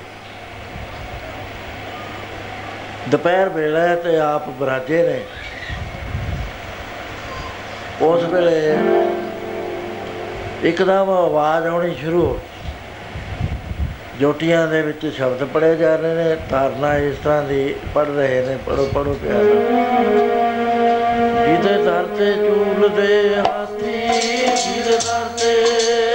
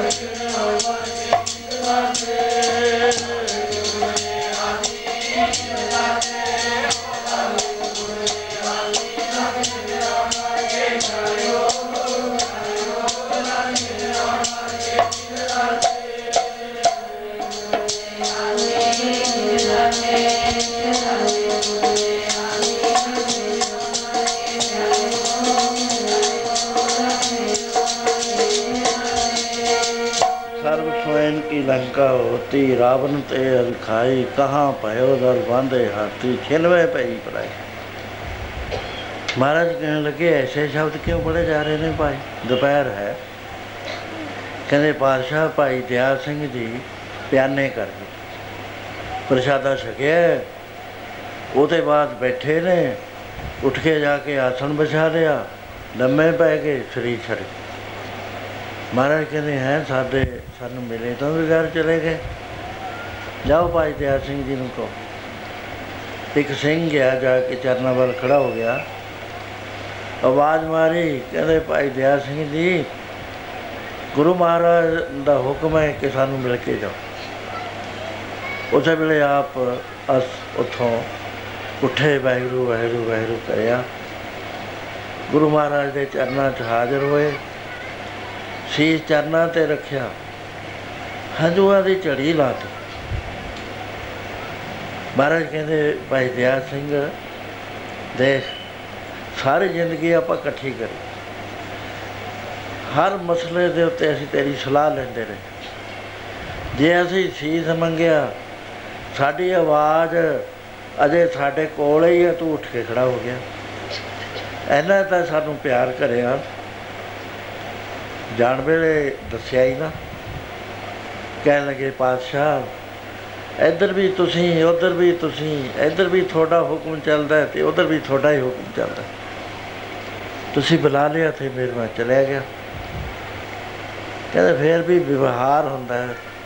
ਵਿਵਹਾਰ ਦੇ ਤੌਰ ਤੇ ਤੇ ਸਾਨੂੰ ਮਿਲ ਜਾਣਾ। ਸੀ ਕਿਉਂ ਆਪਾਂ ਸੰਸਾਰ 'ਚ ਰਹਿ- ਰਹਿੰਦੇ ਹਾਂ। ਇੱਥੇ ਅਸਲ ਚੀਜ਼ ਹੋਰ ਹੈ, ਵਿਵਹਾਰ ਦੇ ਨਾਲ ਆਪਾਂ ਸਭ ਕੁਝ ਕਰ ਰਹੇ ਹਾਂ। ਯੁੱਧ ਵੀ ਕਰੇ ਨੇ। ਰਾਜਿਆਂ ਨੂੰ ਵੀ ਮਿਲੇ ਆ ਇਹਨਾਂ ਨੂੰ ਤਖਤਾਂ ਉੱਤੇ ਵੀ ਬਿਠਾਇਆ। ਇਹਦਾ ਸਭ ਕੰਮ ਐਵੇਂ ਫੁਰਨੇ ਨਾਲ ਹੀ ਹੋ ਸਕਦਾ ਸੀ। ਪਰ ਵਿਵਹਾਰਕ ਰੂਪ ਚ ਯੁੱਧ ਕੀਤੇ। ਨੇ ਫਿਰ ਉਸ ਤਰ੍ਹਾਂ ਤੁਸੀਂ ਸਾਨੂੰ ਮਿਲ ਕੇ ਜਾਂਦੇ। ਸੋ ਪਾਤਸ਼ਾਹ ਕੀ ਆ ਗਿਆ ਕਹਿੰਦੇ, ਦੇਖੋ, ਅਸੀਂ ਮਾਛੂਆੜੇ ਜਦ ਧਰਤੀ ਤੇ ਪਏ ਸੀ, ਠੰਡੀ ਥਾਂ ਦੇ ਉੱਤੇ ਵਸਤਰ ਸਾਡੇ ਉੱਤੇ ਕੋਈ ਨਹੀਂ ਸੀ, ਪੈਰਾਂ 'ਚ ਕੰਡੇ ਛਾਲੇ, ਲੱਗ ਲੱਗ ਕੇ ਛਾਲੇ ਪਏ ਹੋਏ ਸੀ। ਉਸ ਵੇਲੇ ਸੰਗਤ ਸਿੰਘ ਤੇ ਸੰਤ ਸਿੰਘ ਦੀਆਂ ਰੂਹਾਂ ਨੂੰ ਅਸੀਂ ਸੁਨੇਹਾ ਦਿੱਤਾ ਸੀ, ਤੁਸੀਂ ਅਕਾਲ ਪੁਰਖ ਦੇ ਦਰ ਤੇ ਜਾ ਰਹੇ ਹੋ। ਸਾਡਾ ਸੁਨੇਹਾ ਲੈ ਜਾਓ। ਤੇ ਹੁਣ ਅਸੀਂ ਜਿੰਨਾ ਕੰਮ ਕਰਨਾ ਸੀ, ਕਰ ਲਿਆ। ਤੁਸੀਂ ਸਾਤੋਂ ਪਹਿਲਾਂ ਤੁਰ ਪਏ। ਤੇ ਅਸੀਂ ਤੁਹਾਡੇ ਮਗਰੇ ਆਉਣ ਵਾਲੇ ਆ। 20 ਦਿਨ ਦਾ ਫ਼ਰਕ ਪਿਆ ਸਾਰਾ ਹੀ। ਕਹਿੰਦੇ ਸਾਡਾ ਅਕਾਲ ਪੁਰਖ ਨੂੰ ਤੁਸੀਂ ਸੁਨੇਹਾ ਦੇ ਦਿਓ। ਐ ਤਾਂ ਦੱਸੋ ਕਿੱਥੋਂ ਕਮੁੜੇ ਕਹਿਣ ਲੱਗੇ, ਪਾਤਸ਼ਾਹ, ਮੈਂ ਇਸ ਸੰਸਾਰ ਤੋਂ ਧਰਮਖੰਡ ਦੇ ਵਿੱਚ ਹੀ ਹੁੰਦਾ ਹੋਇਆ। ਗਿਆਨ ਖੰਡ ਦੇ ਮੰਡਲ 'ਚ ਪ੍ਰਵੇਸ਼ ਕੀਤਾ। ਉਥੋਂ ਮੈਂ ਧਰਮਖੰਡ ਦੇ ਵਿੱਚ, ਉਥੋਂ ਕਰਮਖੰਡ 'ਚ। ਤੇ ਜਦੋਂ ਮੈਂ ਸੱਚਖੰਡ ਦੀ ਵਿੱਚ ਦਾਖਲ ਹੋ ਰਿਹਾ ਸੀ, ਉਸ ਵੇਲੇ ਆਪ ਦਾ ਹੁਕਮ ਪਹੁੰਚ ਗਿਆ ਕਹਿੰਦੇ, ਸਾਡੀਆਂ ਖੁਸ਼ੀਆਂ, ਜਾਓ ਤੇ ਸਾਡਾ ਸੁਨੇਹਾ ਲੈ ਜਾਓ। ਉਸ ਵੇਲੇ ਮਹਾਰਾਜ ਜੀ ਨੇ ਹਾਲ ਮਰੀਦਾਂ ਦਾ ਕਹਿਣਾ, ਸੁਨੇਹਾ ਦਿੱਤਾ ਤੇ ਭਾਈ ਦਇਆ ਸਿੰਘ ਜੀ ਗਏ ਜਾ ਕੇ ਉਸੇ ਆਸਣ ਦੇ ਉੱਤੇ ਲੰਮੇ ਪੈ ਗਏ ਤੇ ਉਸ ਤੋਂ ਬਾਅਦ ਜਦੋਂ ਸਰੀਰ ਛੱਡ ਦਿੱਤਾ ਸੋ ਮੇਰਾ ਬੇਨਤੀ ਕਰਨ ਦਾ ਭਾਵ ਇਹ ਹੈ ਕਿ ਬ- ਨਾਮ ਜਿਸ ਦੇ ਪੱਲੇ ਹੈ ਉਹਦੇ ਉੱਤੇ ਕਾਲ ਹਾਵੀ ਨਹੀਂ ਹੁੰਦਾ ਤੇ ਕਾਲ ਦਾ ਹੁਕਮ ਮੰਨਣਾ ਉਹ ਮਰਿਆਦਾ ਪੁਰਸ਼ੋਤਮ ਨੂੰ ਹੋ ਕੇ ਗੁਰੂ ਨਾਨਕ ਨੇ ਵੀ ਮੰਨਿਆ ਸਾਰੇ ਗੁਰੂਆਂ ਨੇ ਮੰਨਿਆ ਪਰ ਟਰਾਂਸਫਰ ਕਰ ਦਿੰਦੇ ਸੀ। ਗੁਰੂ ਤੀਸਰੇ ਪਾਤਸ਼ਾਹ ਨੇ ਜਦੋਂ ਗੁਰੂ ਰਾਮਦਾਸ ਮਹਾਰਾਜ ਜੀ ਦਾ ਦੇਖਿਆ ਵੀ ਕੱਲ ਨੂੰ ਇਹਨਾਂ ਨੇ ਸਰੀਰ ਛੱਡ ਦੇਣਾ ਹੈ, ਉਸ ਵੇਲੇ ਮਾਤਾ ਭਾਨੀ ਜੀ ਨੂੰ ਬੁਲਾਇਆ ਕਹਿਣ ਲੱਗੇ ਬੇਟਾ ਤਾਂ ਸਾਡੀ ਬੜੀ ਸੇਵਾ ਕੀਤੀ ਹੈ ਸਾਨੂੰ ਪ੍ਰਸੰਨ ਕਰ ਲਿਆ ਤਾਂ ਤੇ ਰਾਮਦਾਸ ਜੀ ਤਾਂ ਉਮਰ ਜਿਹੜੀ ਆ, ਉਹ ਕੱਲ ਦਾ ਦਿਨ ਬਾਕੀ ਰਹਿ ਗਿਆ। ਫਿਰ ਬੇਟਾ, ਐ ਦੱਸ ਤੂੰ ਕਿਵੇਂ ਜੀਵਨ ਬਤੀਤ ਕਰੇਂਗੀ? ਕਹਿਣ ਲੱਗੀ ਪਿਤਾ ਜੀ, ਤੁਸੀਂ ਮੇਰੇ ਗੁਰੂ ਵੀ ਹੋ, ਮੇਰੇ ਪਿਤਾ ਵੀ ਹੋ। ਮੈਂ ਤੁਹਾਡੀਆਂ ਸੰਗਤਾਂ ਦੇ ਆਸਰੇ ਦਿਨ ਕੱਟ ਲਏ ਲੰਗਰ ਵਿੱਚ ਬਰਤਨ ਮਾਂਜੂਗੀ। ਲੰਗਰ ਦੇ ਵਿੱਚ ਪ੍ਰਸ਼ਾਦੇ ਲਾਉਂਗੀ, ਦਾਲਾਂ ਬਣਾਉਂਗੀ। ਮੈਂ ਸੰਗਤ ਦੀ ਸੇਵਾ ਦੇ ਵਿੱਚ ਦਿਨ ਕੱਟ ਲਾਂਗੀ, ਇਹ ਬੱਚੇ ਪਲ ਜਾਣਗੇ ਉੱਥੇ। ਉਸ ਵੇਲੇ ਮਹਾਰਾਜ ਦੇ ਮਨ 'ਚ ਬੜੀ ਦਇਆ ਆਈ ਕਹਿਣ ਲੱਗੇ, ਬੀਬਾ, ਤੈ ਸੇਵਾ ਕਰਕੇ ਸਾਨੂੰ ਅਤੀ ਪ੍ਰਸੰਨ ਕਰ ਲਿਆ। ਸਾਡੀ ਉਮਰ 6 ਸਾਲ ਦੀ ਹੋਰ ਬਚਦੀ ਹੈ। ਤਿਆਰੀ ਕਰੋ, ਅਸੀਂ ਕੱਲ ਨੂੰ ਸਰੀਰ ਛੱਡਾਂਗੇ ਤੇ ਰਾਮਦਾਸ ਜੀ ਸਾਡੇ ਥਾਂ ਆਉਣਗੇ, ਅਸੀਂ ਇਹਨਾਂ ਦੇ ਥਾਂ ਜਾਂਦੇ ਹਾਂ। ਇਸੇ ਤਰ੍ਹਾਂ ਦੇ ਨਾਲ ਬਾਬਾ ਕਰਮ ਸਿੰਘ ਜੀ ਕਹਿਣ ਲੱਗੇ ਕਿ ਲਾਲ ਸਿੰਘ ਜੀ, ਤੁਸੀਂ ਸਾਡੇ ਥਾਂ ਚਲੇ ਜਾਓ ਫਿਰ। ਅਸੀਂ ਤੁਹਾਡੇ ਥਾਂ ਆ ਜਾਵਾਂਗੇ।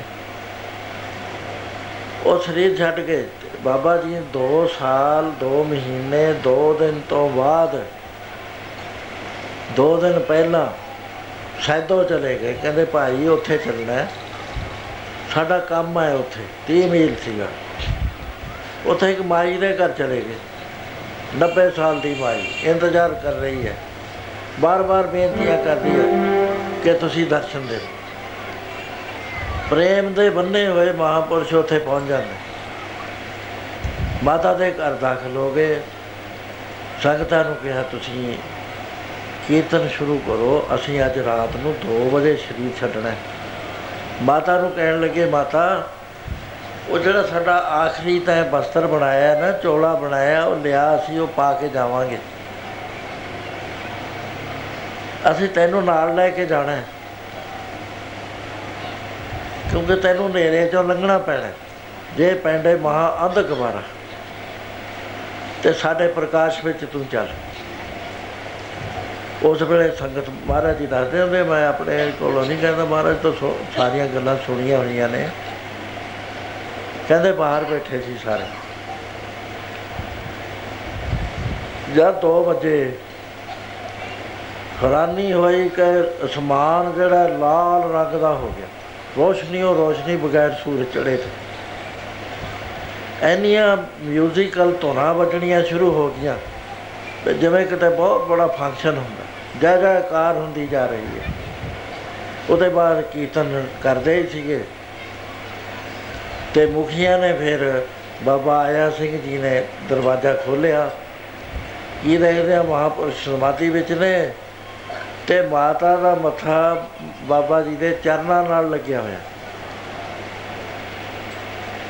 ਸੋ ਇਹ ਸਾਰੇ ਜਿਹੜੀਆਂ ਮੈਂ ਬੇਨਤੀਆਂ ਕਰੀਆਂ ਨੇ, ਉਹ ਇਹ ਹੈ ਕਿ ਨਾਮ ਦਾ ਮੁਕਾਬਲਾ ਕੋਈ ਚੀਜ਼ ਦੁਨੀਆ 'ਚ ਨਹੀਂ ਕਰ ਸਕਦੀ। ਲੇਕਿਨ ਸਾਨੂੰ ਇਸ ਗੱਲ ਦਾ ਪਤਾ ਨਹੀਂ, ਸਾਡੇ ਅੰਦਰ ਨਾਮ ਪਿਆ। ਘਰ ਵਿੱਚ ਦੌਲਤ ਹੁੰਦੇ ਹੋਏ ਘਰ 'ਚ ਕਿਸੇ ਦੇ ਕਰੋੜ ਰੁਪਈਆ ਪਿਆ। ਉਹ ਬਾਹਰ ਭੀਖ ਮੰਗਦਾ ਫਿਰਦਾ, ਸ਼ੋਭਾ ਦਿੰਦਾ। ਜੇ ਕੋਈ ਉਹਨੂੰ ਕਹਿ ਦੇਵੇ ਵੀ ਤੇਰੇ ਘਰ ਦੇ ਅੰਦਰ ਫਲਾਣੇ ਕਮਰੇ ਦੇ ਹੇਠ ਇੱਕ ਭੋਰਾ ਹੈ ਗੁਪਤ, ਉਹਦੇ ਉੱਤੇ ਚੜਾਈ ਕਰੀ ਹੋਈ ਆ, ਤੂੰ ਚੜਾਈ ਲਾ ਲੈ, ਉਹਦੇ ਵਿੱਚ ਕਰੋੜ ਰੁਪਈਆ ਪਿਆ। ਤੈਨੂੰ ਅਸੀਂ ਭੇਤ ਦੇਣਾ ਹੈ। ਸਾਡਾ ਐਟੀਟਿਊਡ ਕੀ ਹੋਏਗਾ ਅਸੀਂ ਇੱਕ ਮਿੰਟ ਪਾਣੀ ਵੀ ਨਹੀਂ ਪੀਣਾ, ਜੇ ਪਿਆਸ ਵੀ ਲੱਗੀ ਹੋਈ ਆ ਤੇ ਛੇਤੀ ਚੱਲੀਏ। ਉਹ ਫਰਸ਼ ਪੱਟ ਦਾਂਗੇ, ਹੇਠਾਂ ਔਰ ਗੁਪਤ ਰਸਤਾ ਨਿਕਲਿਆ ਆ। ਅਸੀਂ ਅੰਦਰ ਬੜੇ ਜਾ ਕੇ ਧਨੀ ਹੋ ਗਏ ਮਿੰਟਾਂ ਦੇ ਅੰਦਰ। ਗੁਰੂ ਮਹਾਰਾਜ ਸਾਨੂੰ ਕਹਿੰਦੇ, ਪਿਆਰਿਓ, ਤੁਸੀਂ ਕਿਉਂ ਕੰਗਾਲੀ ਵਿੱਚ ਦਿਨ ਕੱਟ ਰਹੇ ਹੋ? ਤੁਹਾਡੇ ਵਰਗਾ ਅਮੀਰ ਕੋਈ ਨਹੀਂ। ਤੇ ਤੁਸੀਂ ਸਾਡੀ ਗੱਲ ਸੁਣੋ। ਇਹ ਤੁਹਾਡੇ ਅੰਦਰ ਨਾਮ ਹੈ, ਜਿਹਨੂੰ ਸੁਣਦੇ ਸਾਰ ਜਮਦੂਤ ਵੀ ਨੱਠ ਜਾਂਦੇ। ਜਿਹਦੀ ਮਹਿਮਾ ਨੂੰ ਕੋਈ ਨਹੀਂ ਜਾਣ ਸਕਦਾ। ਤੁਹਾਡੇ ਅੰਦਰ ਹੈ। ਉਹ ਤੁਸੀਂ ਅੰਦਰ ਖੋਜੋ। ਇਹ ਸਰੀਰ ਸਭ ਧਰਮ ਹੈ। ਜਿਸ ਅੰਦਰ ਸੱਚੇ ਕੀ ਵਿੱਚ ਜੋਤ ਗੋਜ ਰਤਨ ਵਿੱਚ ਛੁਪ ਰਹੇ, ਕੋਈ ਗੁਰਮੁਖ ਸੇਵਕ ਕੱਢੇ ਖੋਤ। ਜਦ ਖੋਤ ਕਰ ਲਈ ਨਾ, ਜਿਵੇਂ ਖੂਹ ਪੱਟਦੇ ਹੁੰਦੇ ਨੇ ਓੜ ਪੱਟਦੇ ਹੁੰਦੇ ਨੇ ਪੁਰਾਣੇ ਜ਼ਮਾਨੇ 'ਚ ਓੜ ਪੱਟਦੇ ਸੀ। ਪਰ ਕਹਿੰਦੇ ਜਿਉਂ ਓਡਾ ਕੂਪ, ਉਹ ਓੜ ਖੂਹ ਪੱਟਿਆ ਕਰਦੇ ਸੀ। ਕਹਿੰਦੇ ਐਵੇਂ ਜਿਵੇਂ ਤੂੰ ਅੰਦਰ ਆਪਣੇ ਨਾ ਬੋਰ ਕਰ, ਤੇਰੇ ਅੰਦਰ ਰਸਤਾ ਜਾਂਦਾ ਉਸ ਥਾਂ ਦੇ ਉੱਤੇ ਜਿੱਥੇ ਦੀ ਅਸੀਂ ਗੱਲ ਕਰਦੇ ਹਾਂ। ਰਸਤਾ ਅਲੱਗ-ਅਲੱਗ ਨੇ। ਪਹਿਲਿਆਂ ਨੇ ਰਸਤਾ ਡੈਫੀਨਿਟ ਮਥਿਆ ਹੋਇਆ ਵੀ ਆਹ ਰਾਹ ਜਾਂਦਾ ਸ਼ਾਹਰਾ ਜਾਂਦੀ, ਆਹ ਹਾਈਵੇ ਜਾ ਰਿਹਾ। ਉਹਦੇ ਵਿੱਚ ਟੋਲ ਟੈਕਸ ਆਉਣਗੇ 7 ਪਹਿਲਾ ਮੂਲ ਚੱਕਰ ਆਏਗਾ। ਦੂਸਰਾ ਅਧਿਸ਼ਠਾਨ ਚੱਕਰ ਆਏਗਾ। ਤੀਸਰਾ ਮਣੀਪੂਰਕ ਚੱਕਰ ਆਏਗਾ, ਚੌਥਾ ਅਨਾਹਤ ਚੱਕਰ ਆਏਗਾ, ਪੰਜਵਾਂ ਵਿਸ਼ੁੱਧ ਚੱਕਰ ਆਏਗਾ, ਛੇਵਾਂ ਆਗਿਆ ਚੱਕਰ ਆਏਗਾ। ਇਹਦੇ ਬਾਅਦ ਦੀਵਾਰ ਆਏਗੀ ਤਰੁੱਟੀ ਦੀ। ਉਹ ਦੀਵਾਰ ਤੋੜ ਕੇ ਤੂੰ ਸੰਸਰਾਰ ਦਲ ਕਮਲ ਦੇ ਵਿ- ਮੰਡਲ ਵਿੱਚ ਚਲਿਆ ਜਾ। ਉੱਥੇ ਰੁਕ ਨਾ ਜਾਈਂ, ਉੱਥੇ ਰਿਧੀਆਂ ਸਿੱਧੀਆਂ ਦਾ ਪ੍ਰਭਾਵ ਤੈਨੂੰ ਮੋਹ ਲੈਣਗੇ। ਉੱਥੋਂ ਤੂੰ ਚੜਾਈ ਕਰੀ ਚੜਾਈ ਕਰਕੇ ਤੂੰ ਉਸ ਥਾਂ ਚਲਿਆ ਜਾਵੇਂਗਾ ਜਿੱਥੇ ਪ੍ਰਭੂ ਦਾ ਵਾਸ ਹੈ ਉਹਨੂੰ ਦਸਮ ਦੁਆਰ ਕਹਿੰਦੇ ਨੇ। ਗੁਰਮੁਖ ਅੰਤਰ ਸਹਿਜ ਹੈ, ਮਨ ਚੜਿਆ ਦਸਵੇਂ ਆਕਾਸ਼, ਤਿੱਥੇ ਊਂਗ ਨਾ ਭੁੱਖ ਹੈ, ਅੰਮ੍ਰਿਤ ਨਾਮ ਸੁਖ ਵਾਸ, ਨਾਨਕ ਦੁਖ ਸੁਖ ਵਿਆਪਤ ਨਹੀਂ, ਜਿੱਥੇ ਆਤਮ ਰਾਮ ਪ੍ਰਕਾਸ਼, ਸਭ ਕੁਝ ਅੰਦਰ ਪਿਆ, ਸਭ ਕੁਝ ਘਰ ਮੈਂ ਬਾਹਰ ਨਹੀਂ, ਬਾਹਰ ਢੂੰਡੇ ਸੋ ਪਰਮ ਮਹਾਰਾਜ ਕਹਿੰਦੇ ਖੋਦ, ਕੋਈ ਗੁਰਮੁਖ ਸੇਵਕ ਕੱਢੇ ਖੋਦ। ਦੇਖਿਆ ਕਿ ਕਹਿੰਦੇ ਨਾਮ ਤਾਂ ਅੰਦਰ ਪਿਆ, ਸਭ ਆਤਮ ਰਾਮ ਪਸਾਰਿਆ। ਇੱਕ ਰਵਿਆ, ਇੱਕ ਓਤ ਪੋਤ, ਇੱਕ ਦੇਖਿਆ, ਇੱਕ ਸੁਣਿਆ, ਇੱਕ ਮੰਨਿਆ, ਇੱਕ ਸ- ਸੁਣਿਆ ਸਰਵਣ ਸਰੋਤ। ਇਹਦਾ ਅੰਦਰ ਪਿਆ ਸਾਰੀ ਚੀਜ਼। ਮਹਾਰਾਜ ਕਹਿੰਦੇ ਮੂੜਿਆ ਕਿਉਂ ਦੁਖੀ ਹੁੰਦਾ ਫਿਰਦਾ? ਤੂੰ ਆਪਣੇ ਅੰਦਰੋਂ ਟੋਲ ਲੈ ਵਸਤੂ, ਤੇਰੇ ਅੰਦਰ। ਹੈ ਤੂੰ ਅੰਦਰ ਹੁੰਦੀ ਹੋਈ ਚੀਜ਼ ਨੂੰ ਨਹੀਂ ਟੋਲ ਰਿਹਾ।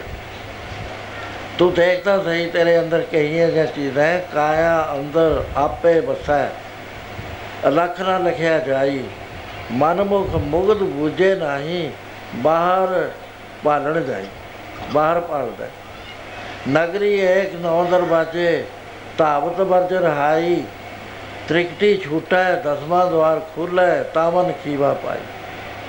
ਤਾਵਤ ਥਮੇ ਸਤਗੁਰ ਮਿਲਿਆ। ਦਸਵਾਂ ਦਵਾਰ ਪਾਇਆ। ਉਥੇ ਨਿਸ਼ਾਨੀ ਕੀ ਹੈ ਕਹਿੰਦੇ, ਤਿੱਥੇ ਅੰਮ੍ਰਿਤ ਭੋਜਨ, ਸਹਿਜ ਤੁਹਾਨੂੰ ਉਪਜੈ। ਉਹ ਧੁਨ ਕਿਹੜੀ? ਜਿਹੜੀ ਪਰਮੇਸ਼ਰ ਨੇ ਪਹਿਲੇ ਦਿਨ ਕਹਿ ਕੇ ਸੰਸਾਰ ਸਾਜਿਆ, ਇਹ ਕੀਤਾ ਫਸਾਓ, ਏਕੋ ਕਮਾਓ ਤੇ ਤੇ ਹੋਏ ਲਖ ਦਰਿਆ ਉਹ ਹੈ ਸਰੀਰ ਦੇ ਵਿੱਚ ਵੀ ਹੈ, ਦਰਖਤ ਵਿੱਚ ਵੀ ਹੈ, ਪੱਥਰ ਵਿੱਚ, ਪਹਾੜ 'ਚ ਵੀ ਹੈ, ਪਾਣੀ ਵਿੱਚ ਵੀ ਹੈ। ਹਰ ਥਾਂ ਦੇ ਉੱਤੇ ਹੈ, ਪੌਣ ਪਾਣੀ ਬੈ ਸੰਤਰ ਬਾਏ ਕੋਈ ਥਾਂ ਖਾਲੀ ਨਹੀਂ। ਉਹਨੂੰ ਖੋਜ ਲੈ ਗੁਰੂ ਨਾਲ ਮਿਲ ਕੇ। ਐਡਾ ਅਮੀਰੀ ਐਡੇ ਵਿਰਸੇ ਦਾ ਮਾਲਕ ਹੁੰਦਾ ਹੋਇਆ ਤੂੰ ਮੰਗਦਾ ਫਿਰਦਾ ਹੈ, ਰੋਂਦਾ ਫਿਰਦਾ ਹੈ। ਤੂੰ ਆਪਣੇ ਵਿਰਸੇ ਨੂੰ ਪਛਾਣ ਪਰਮੇਸ਼ਰ ਨੇ ਤੇਰੇ ਅੰਦਰ ਰੱਖਿਆ ਹੈ। ਹਰ ਔਖਦ ਸਭ ਘਟ ਹੈ ਪਾਈ ਲੇਕਿਨ ਗੁਰਪੂਰੇ ਬਿਨ ਵਿਦਨਾ ਬਣਾਈ ਗੁਰਪੂਰੇ ਸੰਜਮ ਕਰ ਦਿਆ ਤੋ ਨਾਨਕ ਫਿਰ ਦੁੱਖ ਨਾ ਪੀ। ਫਿਰ ਦੁੱਖ ਨਹੀਂ ਹੁੰਦਾ। ਪਰ ਇਹ ਗੱਲ ਕੀ ਹੋ ਗਈ? ਇੱਥੇ ਆ ਕੇ ਵਿਗਾੜ ਕਿੱਥੇ ਪੈ ਗਿਆ? ਵਿਗਾੜੇ ਪੈ ਗਿਆ ਸਾਡੇ ਅੰਦਰ 90 ਜਾਂ 95% ਨਾਸਤਿਕਤਾ ਹੈ। ਨਾਸਤਿਕਾਂ ਅਸੀਂ 95% ਉਹ 5% ਅਸੀਂ ਬੇਸੁਰਤੀ ਜੀ ਨਾਲ ਮੰਨਦੇ ਹਾਂ। ਗੁਰੂ ਸਾਹਿਬ ਰਾਹ ਦੱਸੀ ਜਾਂਦੇ ਨੇ। ਅਸੀਂ ਉਸ ਗੱਲ ਸੁਣਦੇ ਆ ਉਹ ਸਾਨੂੰ ਚੰਗੀ ਵੀ ਬਹੁਤ ਲੱਗਦੀ ਆ, ਵੀ ਬਹੁਤ ਵਧੀਆ ਇਹ ਚੀਜ਼ ਆ। ਲੇਕਿਨ ਉਹਦੀ ਕਸ਼ਿਸ਼ ਨਹੀਂ ਸਾਡੇ ਅੰਦਰ ਪੈਂਦੀ। ਉਹਦੀ ਮਹਿਮਾ ਨਹੀਂ ਪੈਂਦੀ। ਮਹਾਰਾਜ ਕਹਿੰਦੇ ਸੰਸਾਰ ਨੂੰ, ਸੰਸਾਰੀ ਵਸਤੂਆਂ ਦੀ ਮਹਿਮਾ ਦਾ ਪਤਾ ਹੈ। ਨਾਮ ਦੀ ਮਹਿਮਾ ਦਾ ਨਹੀਂ ਪਤਾ। ਨਾਮ ਦੀ ਮਹਿਮਾ ਦਾ ਪਤਾ ਹੈ, ਨਾਮ ਜਪਣ ਵਾਲਿਆਂ ਨੂੰ। ਮਹਿਮਾ ਹਰ ਨਾਮ ਦੀ ਸੰਤਾਂ ਦੇ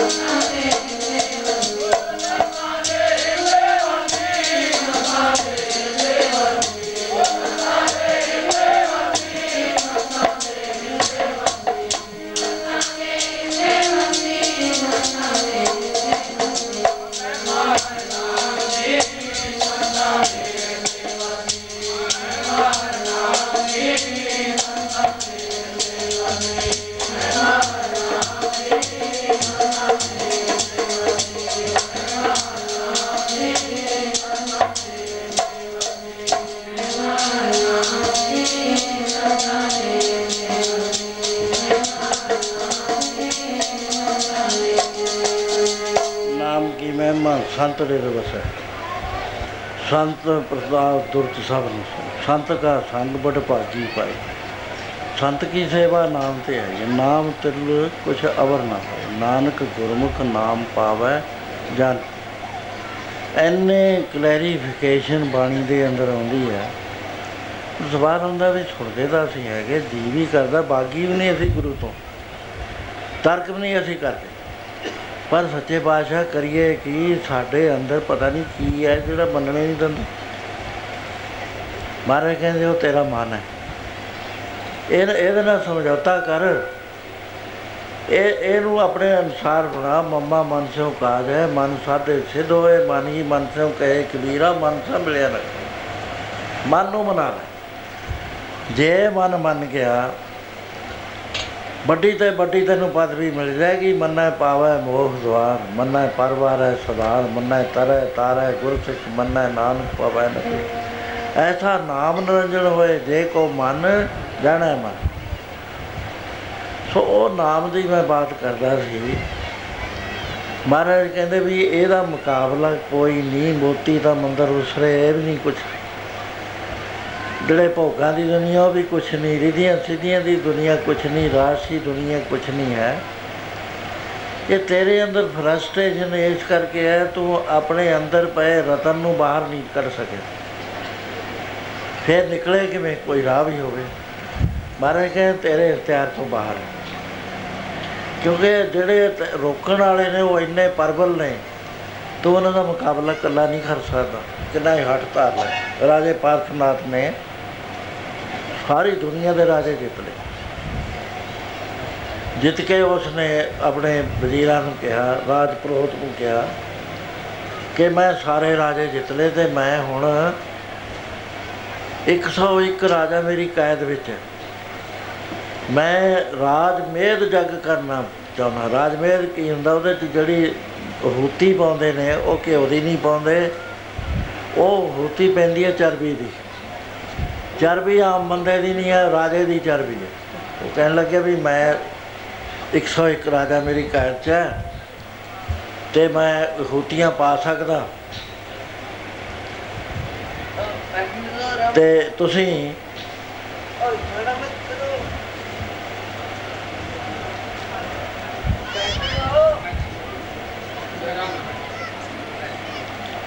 ਸੁਣੋ ਧਿਆਨ ਨਾਲ। ਉਹ ਕਹਿਣ ਲੱਗੇ, ਉਹ ਠੀਕ ਹੈ, ਪਰ ਤੂੰ ਅਜੇ ਸ਼ਰਤ ਪੂਰੀ ਨਹੀਂ ਕਰ ਸਕਿਆ। ਉਹ ਕਹਿੰਦੇ, ਉਹ ਕੀ ਹੈ? ਕਹਿੰਦੇ, ਇੱਕ ਰਾਜਾ ਹੈ ਜਿਹੜਾ ਜਿਹੜਾ ਅੱਜ ਤੱਕ ਕਿਸੇ ਤੋਂ ਜਿੱਤਿਆ ਨਹੀਂ ਗਿਆ। ਅਜੇ ਤਾਂ ਸੂਰਮ ਹੈ।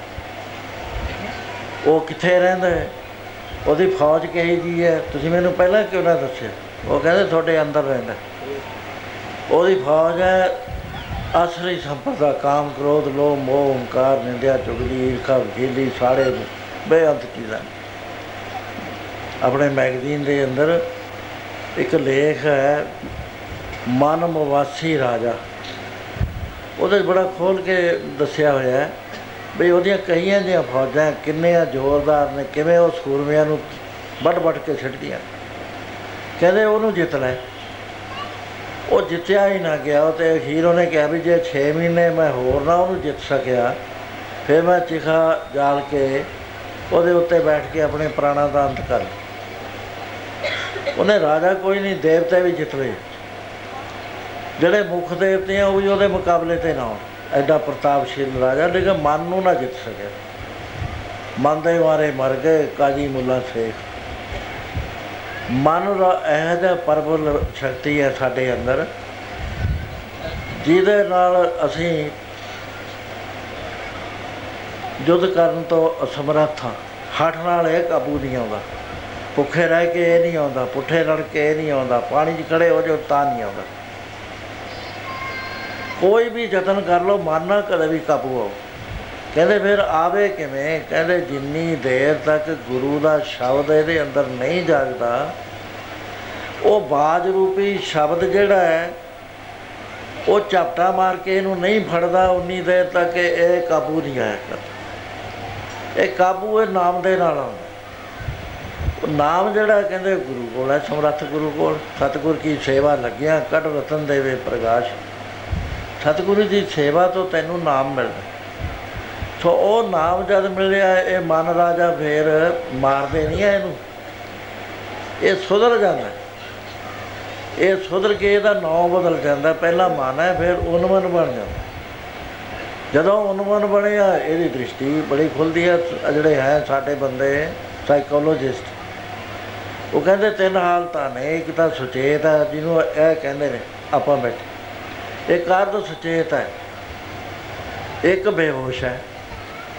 ਅਸੀਂ ਕਹਿੰਦੇ ਹਾਂ ਵੀ ਨਹੀਂ, ਇਸ ਤਰ੍ਹਾਂ ਨਹੀਂ ਹੈ।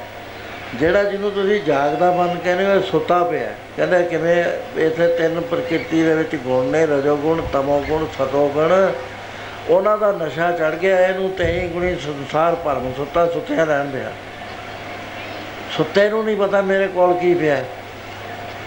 ਇੱਕ ਰਾਜਾ ਗਿੱਦੜੀ ਨੇ ਵੱਢ ਲਿਆ ਸੁੱਤਾ ਪਿਆ। ਉਹ ਜਦ ਜਾਗ ਆਈ ਸ਼ਾਸਤਰ ਹੈ, ਸ਼ਾਸਤਰ ਪਹਿਰੇ ਹੀ ਪਹਿਰੇ। ਹੁਣ ਗਿੱਦੜੀ ਕਿੱਥੋਂ ਉੱਥੇ ਆ ਗਈ? ਜਿਹਨੇ ਉਹਨੂੰ ਵੱਢਿਆ। ਉਹ ਸੁੱਤੇ ਪਏ ਨੂੰ ਸੁਪਨਾ ਆ ਗਿਆ। ਨਹੀਂ ਪਤਾ ਸੁੱਤੇ ਪਏ ਨੂੰ ਵੀ ਮੇਰੇ ਕੋਲ ਤਾਂ ਹਥਿਆਰ ਪਏ ਨੇ ਪਹਿਰੇ ਖੜੇ ਨੇ।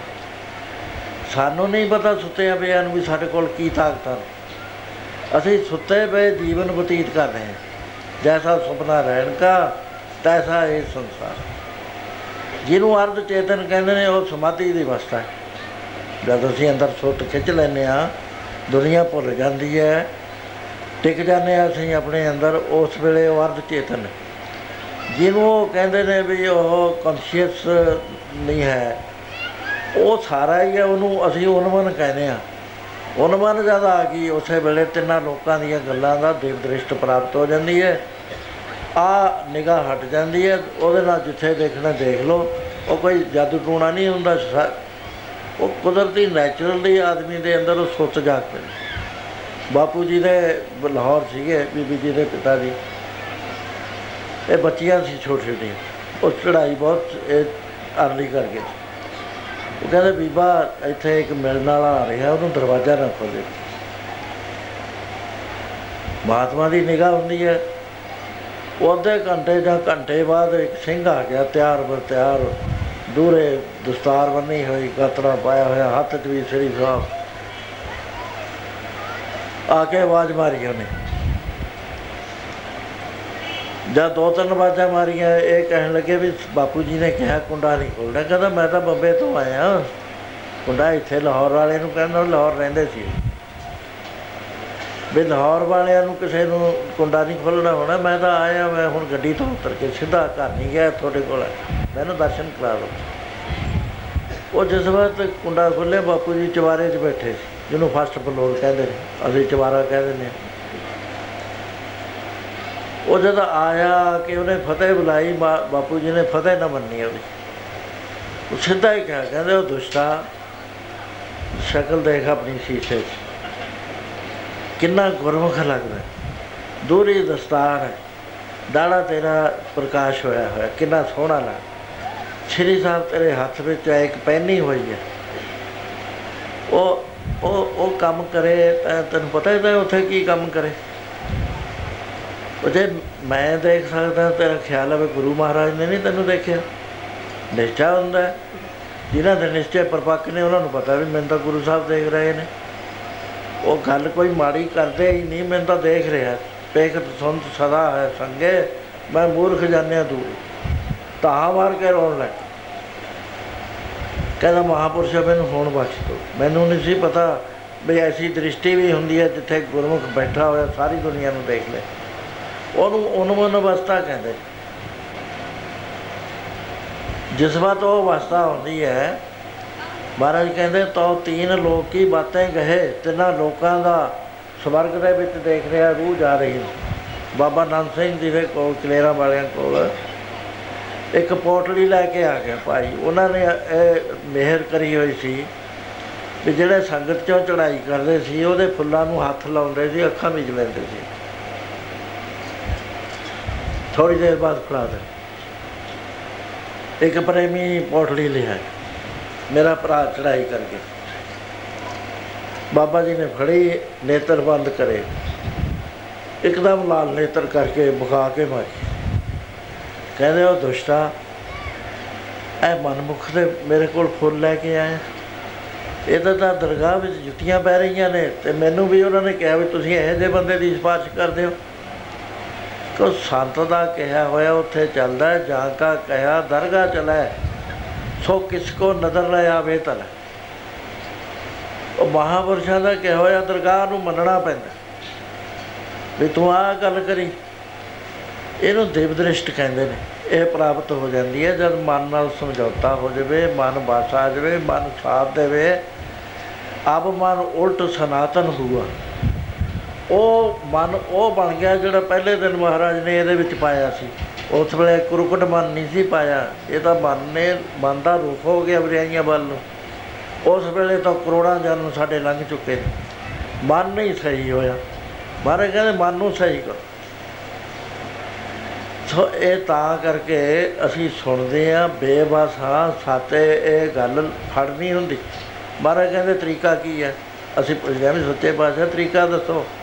ਕਹਿੰਦੇ, ਤਰੀਕਾ ਇਹਦੀ ਸਤਸੰਗ ਸਤਸੰਗਤ ਕੈਸੀ ਜਾਣੀ ਹੈ ਜਿੱਥੇ ਇੱਕੋ ਨਾਮ ਬਖਾਣ ਸਤਸੰਗ ਇਹਦਾ ਹੈ, ਗੁਰੂ ਦੀ ਮਿਹਰ ਹੈ, ਨਾਮ ਦਾ ਜਾਪ ਹੈ। ਇਹਦੇ ਨਾਲ ਇਹ ਮਨ ਬਸ ਹੋ ਜਾਏਗਾ। ਜਦ ਬਸ ਹੋ ਗਿਆ, ਸਾਰੇ ਦੁੱਖਾਂ ਦਾ ਖਾਤਮਾ। ਫਿਰ ਇਹਦੀ ਮਹਿਮਾ ਦਾ ਪਤਾ ਲੱਗੇਗਾ, ਨਾਮ ਦਾ ਨਹੀਂ, ਪਤਾ ਨਹੀਂ ਲੱਗਦਾ। ਜਿਨ੍ਹਾਂ ਨੂੰ ਪਤਾ ਲੱਗ ਗਿਆ, ਉਹ ਕਹਿੰਦੇ, ਸਾਡਾ ਤਾਂ ਜੀਵ ਨੇ ਨਾਮ ਹੈ ਸੋ ਜੀਵਿਆ ਜਿਸ ਮਨ ਬਸਿਆ ਸੋਏ। ਨਾਨਕ ਅਵਰ ਨਾ ਜੀਵੇ, ਕੋਈ ਜੇ ਜੀਵੇ, ਪਤ ਲੱਥੀ ਜਾਏ। ਸਭ ਹਰਾਮ ਦੇਤਾ ਕੁਛ ਆਖਾਂ, ਜੀਵਾ, ਬਿਸਰੈ ਮਰ ਜਾ ਆਖਣ, ਔਖਾ ਸਾਚਾ ਕਹਿੰਦੇ, ਜੇ ਭੁੱਖ ਲੱਗ ਜੇ ਨਾ ਅੰਦਰ ਨਾਮ ਦੀ, ਸੱਚੇ ਨਾਮ ਕੀ ਲੱਗਾ? ਭੂਖ ਪੜਦੇ ਹੋ ਨਾ, ਹਰ ਰੋਜ਼ ਪੜਦੇ ਉਹਦਾ ਇਫੈਕਟ ਕੀ ਹੁੰਦਾ?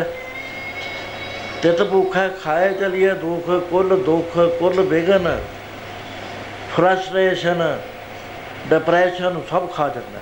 ਨਾਮ ਦੇ ਵਿੱਚ ਇੰਨੀ ਸ਼ਕਤੀ ਹੈ, ਨਾਮ ਦੀ ਭੁੱਖ ਲੱਗ ਜੇ ਸੋ ਐਸੇ ਕਰਕੇ ਮਹਾਰਾਜ ਨੇ ਕਿਹਾ ਕਿ ਹਾਰ ਔਖਦ ਸਭ ਘਟ ਹੈ ਭਾਈ। ਗੁਰ ਪੂਰੇ ਬਿਨ ਬਿਦ ਨਾ ਬਣਾਈ ਗੁਰ ਪੂਰੇ ਸੰਜਮ ਕਰਦੀ ਆ ਤਾਂ ਨਾਨਕ ਫਿਰ ਦੁੱਖ ਨਾ ਸਾਰੇ ਦੁੱਖਾਂ ਦਾ ਖਾਤਮਾ ਹੋ ਜਾਂਦਾ ਹੈ। ਸੋ ਉਹ ਨਾਮ ਹੈ ਜਿਸ ਦੀ ਮੈਂ ਜਿਸ ਦਾ ਜ਼ਿਕਰ ਕੀਤਾ ਸੀ।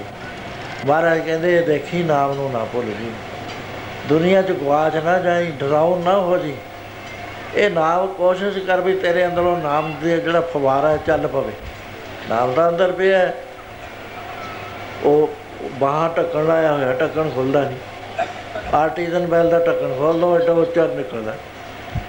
ਐਸੇ ਤਰ੍ਹਾਂ ਨਾਮ ਦਾ ਭਾਰਾ ਆਦਮੀ ਦੇ ਅੰਦਰ ਸੁਰੱਖਿਅਤ ਰੱਖਿਆ ਹੋਇਆ ਹੈ। ਵੀ ਇਹਨੂੰ ਪੰਜ ਚੋਰ ਲੁੱਟ ਨਾ ਲੈਣ, ਉਹਦੇ ਦੁਆਲੇ ਘੁੰਮਦੇ ਨੇ।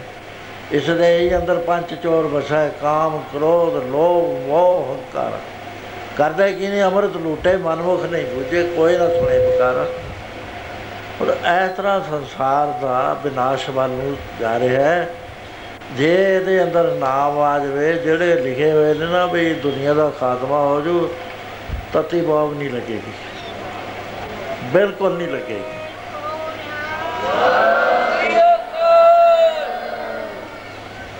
ਉਹ ਪ੍ਰਯੋਗ ਕਰੋ ਜਿਹੜੀ ਸ਼ਕਤੀ ਸਾਨੂੰ ਵਾਹਿਗੁਰੂ ਜੀ ਨੇ ਦਿੱਤੀ ਹੋਈ ਹੈ ਸਾਡੇ ਅੰਦਰ ਪਈ ਹੈ। ਜਦ ਨਾਮ ਵਾਲਾ ਚਿਤਪਦਾ ਹੈ, ਉਹਦੇ ਅੰਦਰੋਂ ਕੀ ਨਿਕਲਦਾ ਹੈ? ਜਗਤ ਜਲੰਦਾ ਰੱਖ ਲੈ। ਆਪਣੀ ਕਿਰਪਾ ਧਾਰ ਜਿਤ ਦੁਆਰੇ ਉਬਰੈ ਤਿਤੈ ਲਿਓ ਵਾਰ। ਹੈ ਪ੍ਰਭੂ, ਰੱਖ ਲੈ ਜਗਤ। ਇਹ ਭੁੱਲਿਆ ਹੋਇਆ ਜਗਤ ਹੈ। ਤੇਰੀ ਮਾਇਆ ਨੇ ਭੁਲਾ ਦਿੱਤਾ। ਤੇਰੀ ਮਾਇਆ ਇੰਨੀ ਤਗੜੀ ਹੈ, ਨਹੀਂ ਹੋਸ਼ ਆ ਰਹੀ ਹੈ ਤੂੰ ਕਿਰਪਾ ਕਰ ਹੁਣ ਤੂੰ ਇਸ ਜਗਤ ਨੂੰ ਰੱਖ ਲੈ। ਸੋ ਇਸ ਕਰਕੇ ਸਾਨੂੰ ਨਿਰਾਸ਼ਾਵਾਦ 'ਚ ਕਦੇ ਵੀ ਨਹੀਂ ਜਾਣਾ ਚਾਹੀਦਾ। ਜਿੰਨਾ ਚਿਰ ਤੁਹਾਡੇ ਅੰਦਰ ਨਾਮ ਦੀ ਲਗਨ ਹੈ ਸਤਸੰਗ ਦੀ ਲਗਨ ਹੈ ਜਿੰਨਾ ਚਿਰ ਤੁਹਾਡੇ ਅੰਦਰ ਇੱਕ ਓੰਕਾਰ ਸਤਨਾਮ ਚੱਲ ਰਿਹਾ ਹੈ, ਤੁਹਾਡਾ ਬਾਲ ਵੀ ਵਿੰਗਾ ਨਹੀਂ ਹੋਏਗਾ ਕੁਝ ਨਹੀਂ ਹੋਏਗਾ ਦੁਨੀਆ ਐਵੇਂ ਜਿਵੇਂ ਬਸੇਗੀ ਗੁਰਮੁਖ ਕੋਟ ਆਧਾਰ ਦਾ ਦੇ ਨਾਮੇ ਇੱਕ ਕਣੀ ਇੱਕ ਕਣੀ ਵੀ ਗੁਰਮੁਖ ਨੇ ਨਾਮ ਦੀ ਦੇਤੀ। ਸਾਰਿਆਂ ਦਾ ਆਧਾਰ ਹੋ ਜਾਏਗਾ। ਬਾਕੀ ਹੈ ਵੀ ਅਸੀਂ ਕਰਮਾਂ ਦੇ ਬੰਨੇ ਹੋਏ, ਭੁਲਾਏ ਹੋਏ। ਸਾਡਾ ਹਾਲ ਗਲਤ ਹੋ ਰਿਹਾ ਕਿਉਂਕਿ ਅਸੀਂ ਸੁਣਦੇ ਤਾਂ ਹਾਂ, ਅਸੀਂ ਕਰਦੇ ਨਹੀਂ। ਮਹਾਰਾਜ ਕਹਿੰਦੇ, ਜੇ ਤੁਸੀਂ ਕਰ ਲਓ ਨਾ, ਸੇਵਕ ਸਿੱਖ ਪੂਜਨ ਸਭ ਆਵੇ, ਸਭ ਗਾਵੇ ਹਰ ਹਰ ਉਤਮ ਬਣ। ਗਾਵਿਆ, ਸੁਣਿਆ, ਤਿੰਨ ਕਾ ਅਰਥ ਆਏ ਪਾਵੇ। ਇਹਨਾਂ ਦਾ ਜਨ ਸਤਿਗੁਰ ਕੀ ਆਗਿਆ, ਸਤ ਸਤ ਕਰਮ। ਕਿਵੇਂ ਹੁੰਦਾ ਜੇ ਕਹਿੰਦਾ ਵੀ ਨਾਮ ਨਾਮ ਨੂੰ ਭੁੱਲੋ ਨਾ, ਹੁਣ ਤੋਂ ਹੀ ਲੱਗ ਜਾਓ ਵੈਰੂ ਵੈਰੂ ਵੈਰੂ ਕਰ ਸਵੇਰੇ ਫੇਰ ਲੱਗ ਜਾਓ। ਸਜ਼ਾ ਦੇ ਲਓ ਵੀ ਮੈਂ ਰੋਟੀ ਨਹੀਂ ਖਾਣੀ, ਜਿਵੇਂ ਤੇ ਨਾਮ ਨਾ ਜਪ ਹੋਇਆ। ਨਾਮ ਦਾ ਨਸ਼ਾ ਚੜਦਾ ਹੈ, ਉਹ ਨਸ਼ਾ ਨਹੀਂ ਮਿਲਦਾ, ਤੋੜ ਲੱਗਦੀ ਹੈ। ਅੱਜ ਨਾ ਸੁੱਤੀ ਕੰਧ ਸਿਓ ਮੇਰਾ ਅੰਗ ਮੁੜੇ ਮੁੜ ਜਾਏ। ਜਾਏ ਪੁੱਛੋ ਡਾਗਨੀ ਤੁਮ ਕਿਉਂ ਰਹਿਣ ਬਿਹਾਏ? ਸੋ ਐਸੀ ਚੀਜ਼ ਜ਼ਿੰਦਗੀ ਸਾਡੇ ਅੰਦਰ ਪ੍ਰਵੇਸ਼ ਕਰ ਜਾਂਦੀ ਹੈ, ਜੇ ਅਸੀਂ ਨਾਮ ਵੱਲ ਜਾਈਏ ਆ ਜਿਹੜਾ ਕੱਚਾ ਲਿਟਰੇਚਰ ਹੈ, ਇਹਨੂੰ ਨਾ ਪੜੋ ਆ ਜਿਹੜਾ ਪ੍ਰੋਫੈਸਰ ਲਿਖ ਰਹੇ ਨੇ ਨਾ, ਹੁਣ ਉਹ ਗੁਰੂ ਗ੍ਰੰਥ ਸਾਹਿਬ ਨੂੰ ਇਹ ਛੇੜਨ ਲੱਗ ਗਏ। ਧਾਰਮਿਕ ਮਸਲਿਆਂ ਤੇ ਆ ਗਏ, ਨਾ ਨਾਮ ਜਪਣਾ ਹੈ, ਨਾ ਬੰਦਗੀ ਕਰਨੀ ਹੈ, ਨਾ ਤੜਕੇ ਉੱਠਣਾ ਹੈ, ਨਾ ਖਾਣਾ ਪੀਣਾ ਸ਼ੁੱਧ ਕਰਨਾ ਵਹੀ ਮਾਸ ਖਾਣਾ ਵਹੀ ਰਾਤ ਨੂੰ ਸ਼ਰਾਬ ਪੀ ਲੈਣੀ ਹੈ ਤੇ ਲਿਖਣਾ ਗੁਰੂ ਗ੍ਰੰਥ ਸਾਹਿਬ ਬਾਰੇ। ਇਹਨਾਂ ਨਾਸਤਿਕਾਂ ਦੇ ਬਾਰੇ ਨਾ ਪੜੋ ਪੜ੍ਹਨਾ ਹੈ ਮਹਾਪੁਰਸ਼ਾਂ ਦੇ ਬਚਨ ਪੜੋ ਸਤਪੁਰਸ਼ਾਂ ਦੇ ਜਿਨ੍ਹਾਂ ਨੇ ਦੇਖਿਆ ਹੈ, ਉਹਨਾਂ ਦੇ ਬਚਨ ਪੜੋ ਬਾਕੀ ਲਿਟਰੇਚਰ ਨਾ ਪੜੋ ਇਹ ਸਾਰਾ ਜਿਹੜਾ ਹੈਗਾ ਕੱਚਾ ਲਿਟਰੇਚਰ ਹੈ ਸਤਿਗੁਰ ਬਿਨਾਂ ਹੋਰ ਕੱਚੀ ਹੈ ਬਾਣੀ। ਤਤਵੇ ਤੇ ਮਹਾਪੁਰਸ਼ਾਂ ਦੇ ਜਿਹੜੇ ਬਚਨ ਨੇ ਉਹ ਬਚਨ ਬਾਣੀ ਹੋਇਆ ਕਰਦੀ ਹੈ। ਸ਼ੁਰੂ ਤੋਂ ਆ ਰਹੀ ਹੈ। ਸੁਖ ਰਾਜੇ ਕਰ ਹਰੀ ਚੰਦ ਨਾਰ ਸੋ ਤਾਰਾ ਲੋਚਨ ਰਾਣੀ। ਉਹ ਕਰਦੀ ਕੀ ਸੀ? ਸਾਧ ਸੰਗਤ ਮਿਲ ਗਾਉਂਦੇ ਰਾਤੀ ਜਾਏ ਸੁਣੇ ਗੁਰਬਾਣੀ ਗੁਰਬਾਣੀ ਸੁਣਦੀ ਸੀ ਮਹਾਪੁਰਖਾਂ ਦੇ ਜਿਹੜੇ ਬਚਨ ਹੁੰਦੇ ਨੇ ਸੰਤ ਮੁਖਾਂ ਤੇ ਬੋਲਦੇ ਸੇ ਬਚਨ ਹੁੰਦੇ।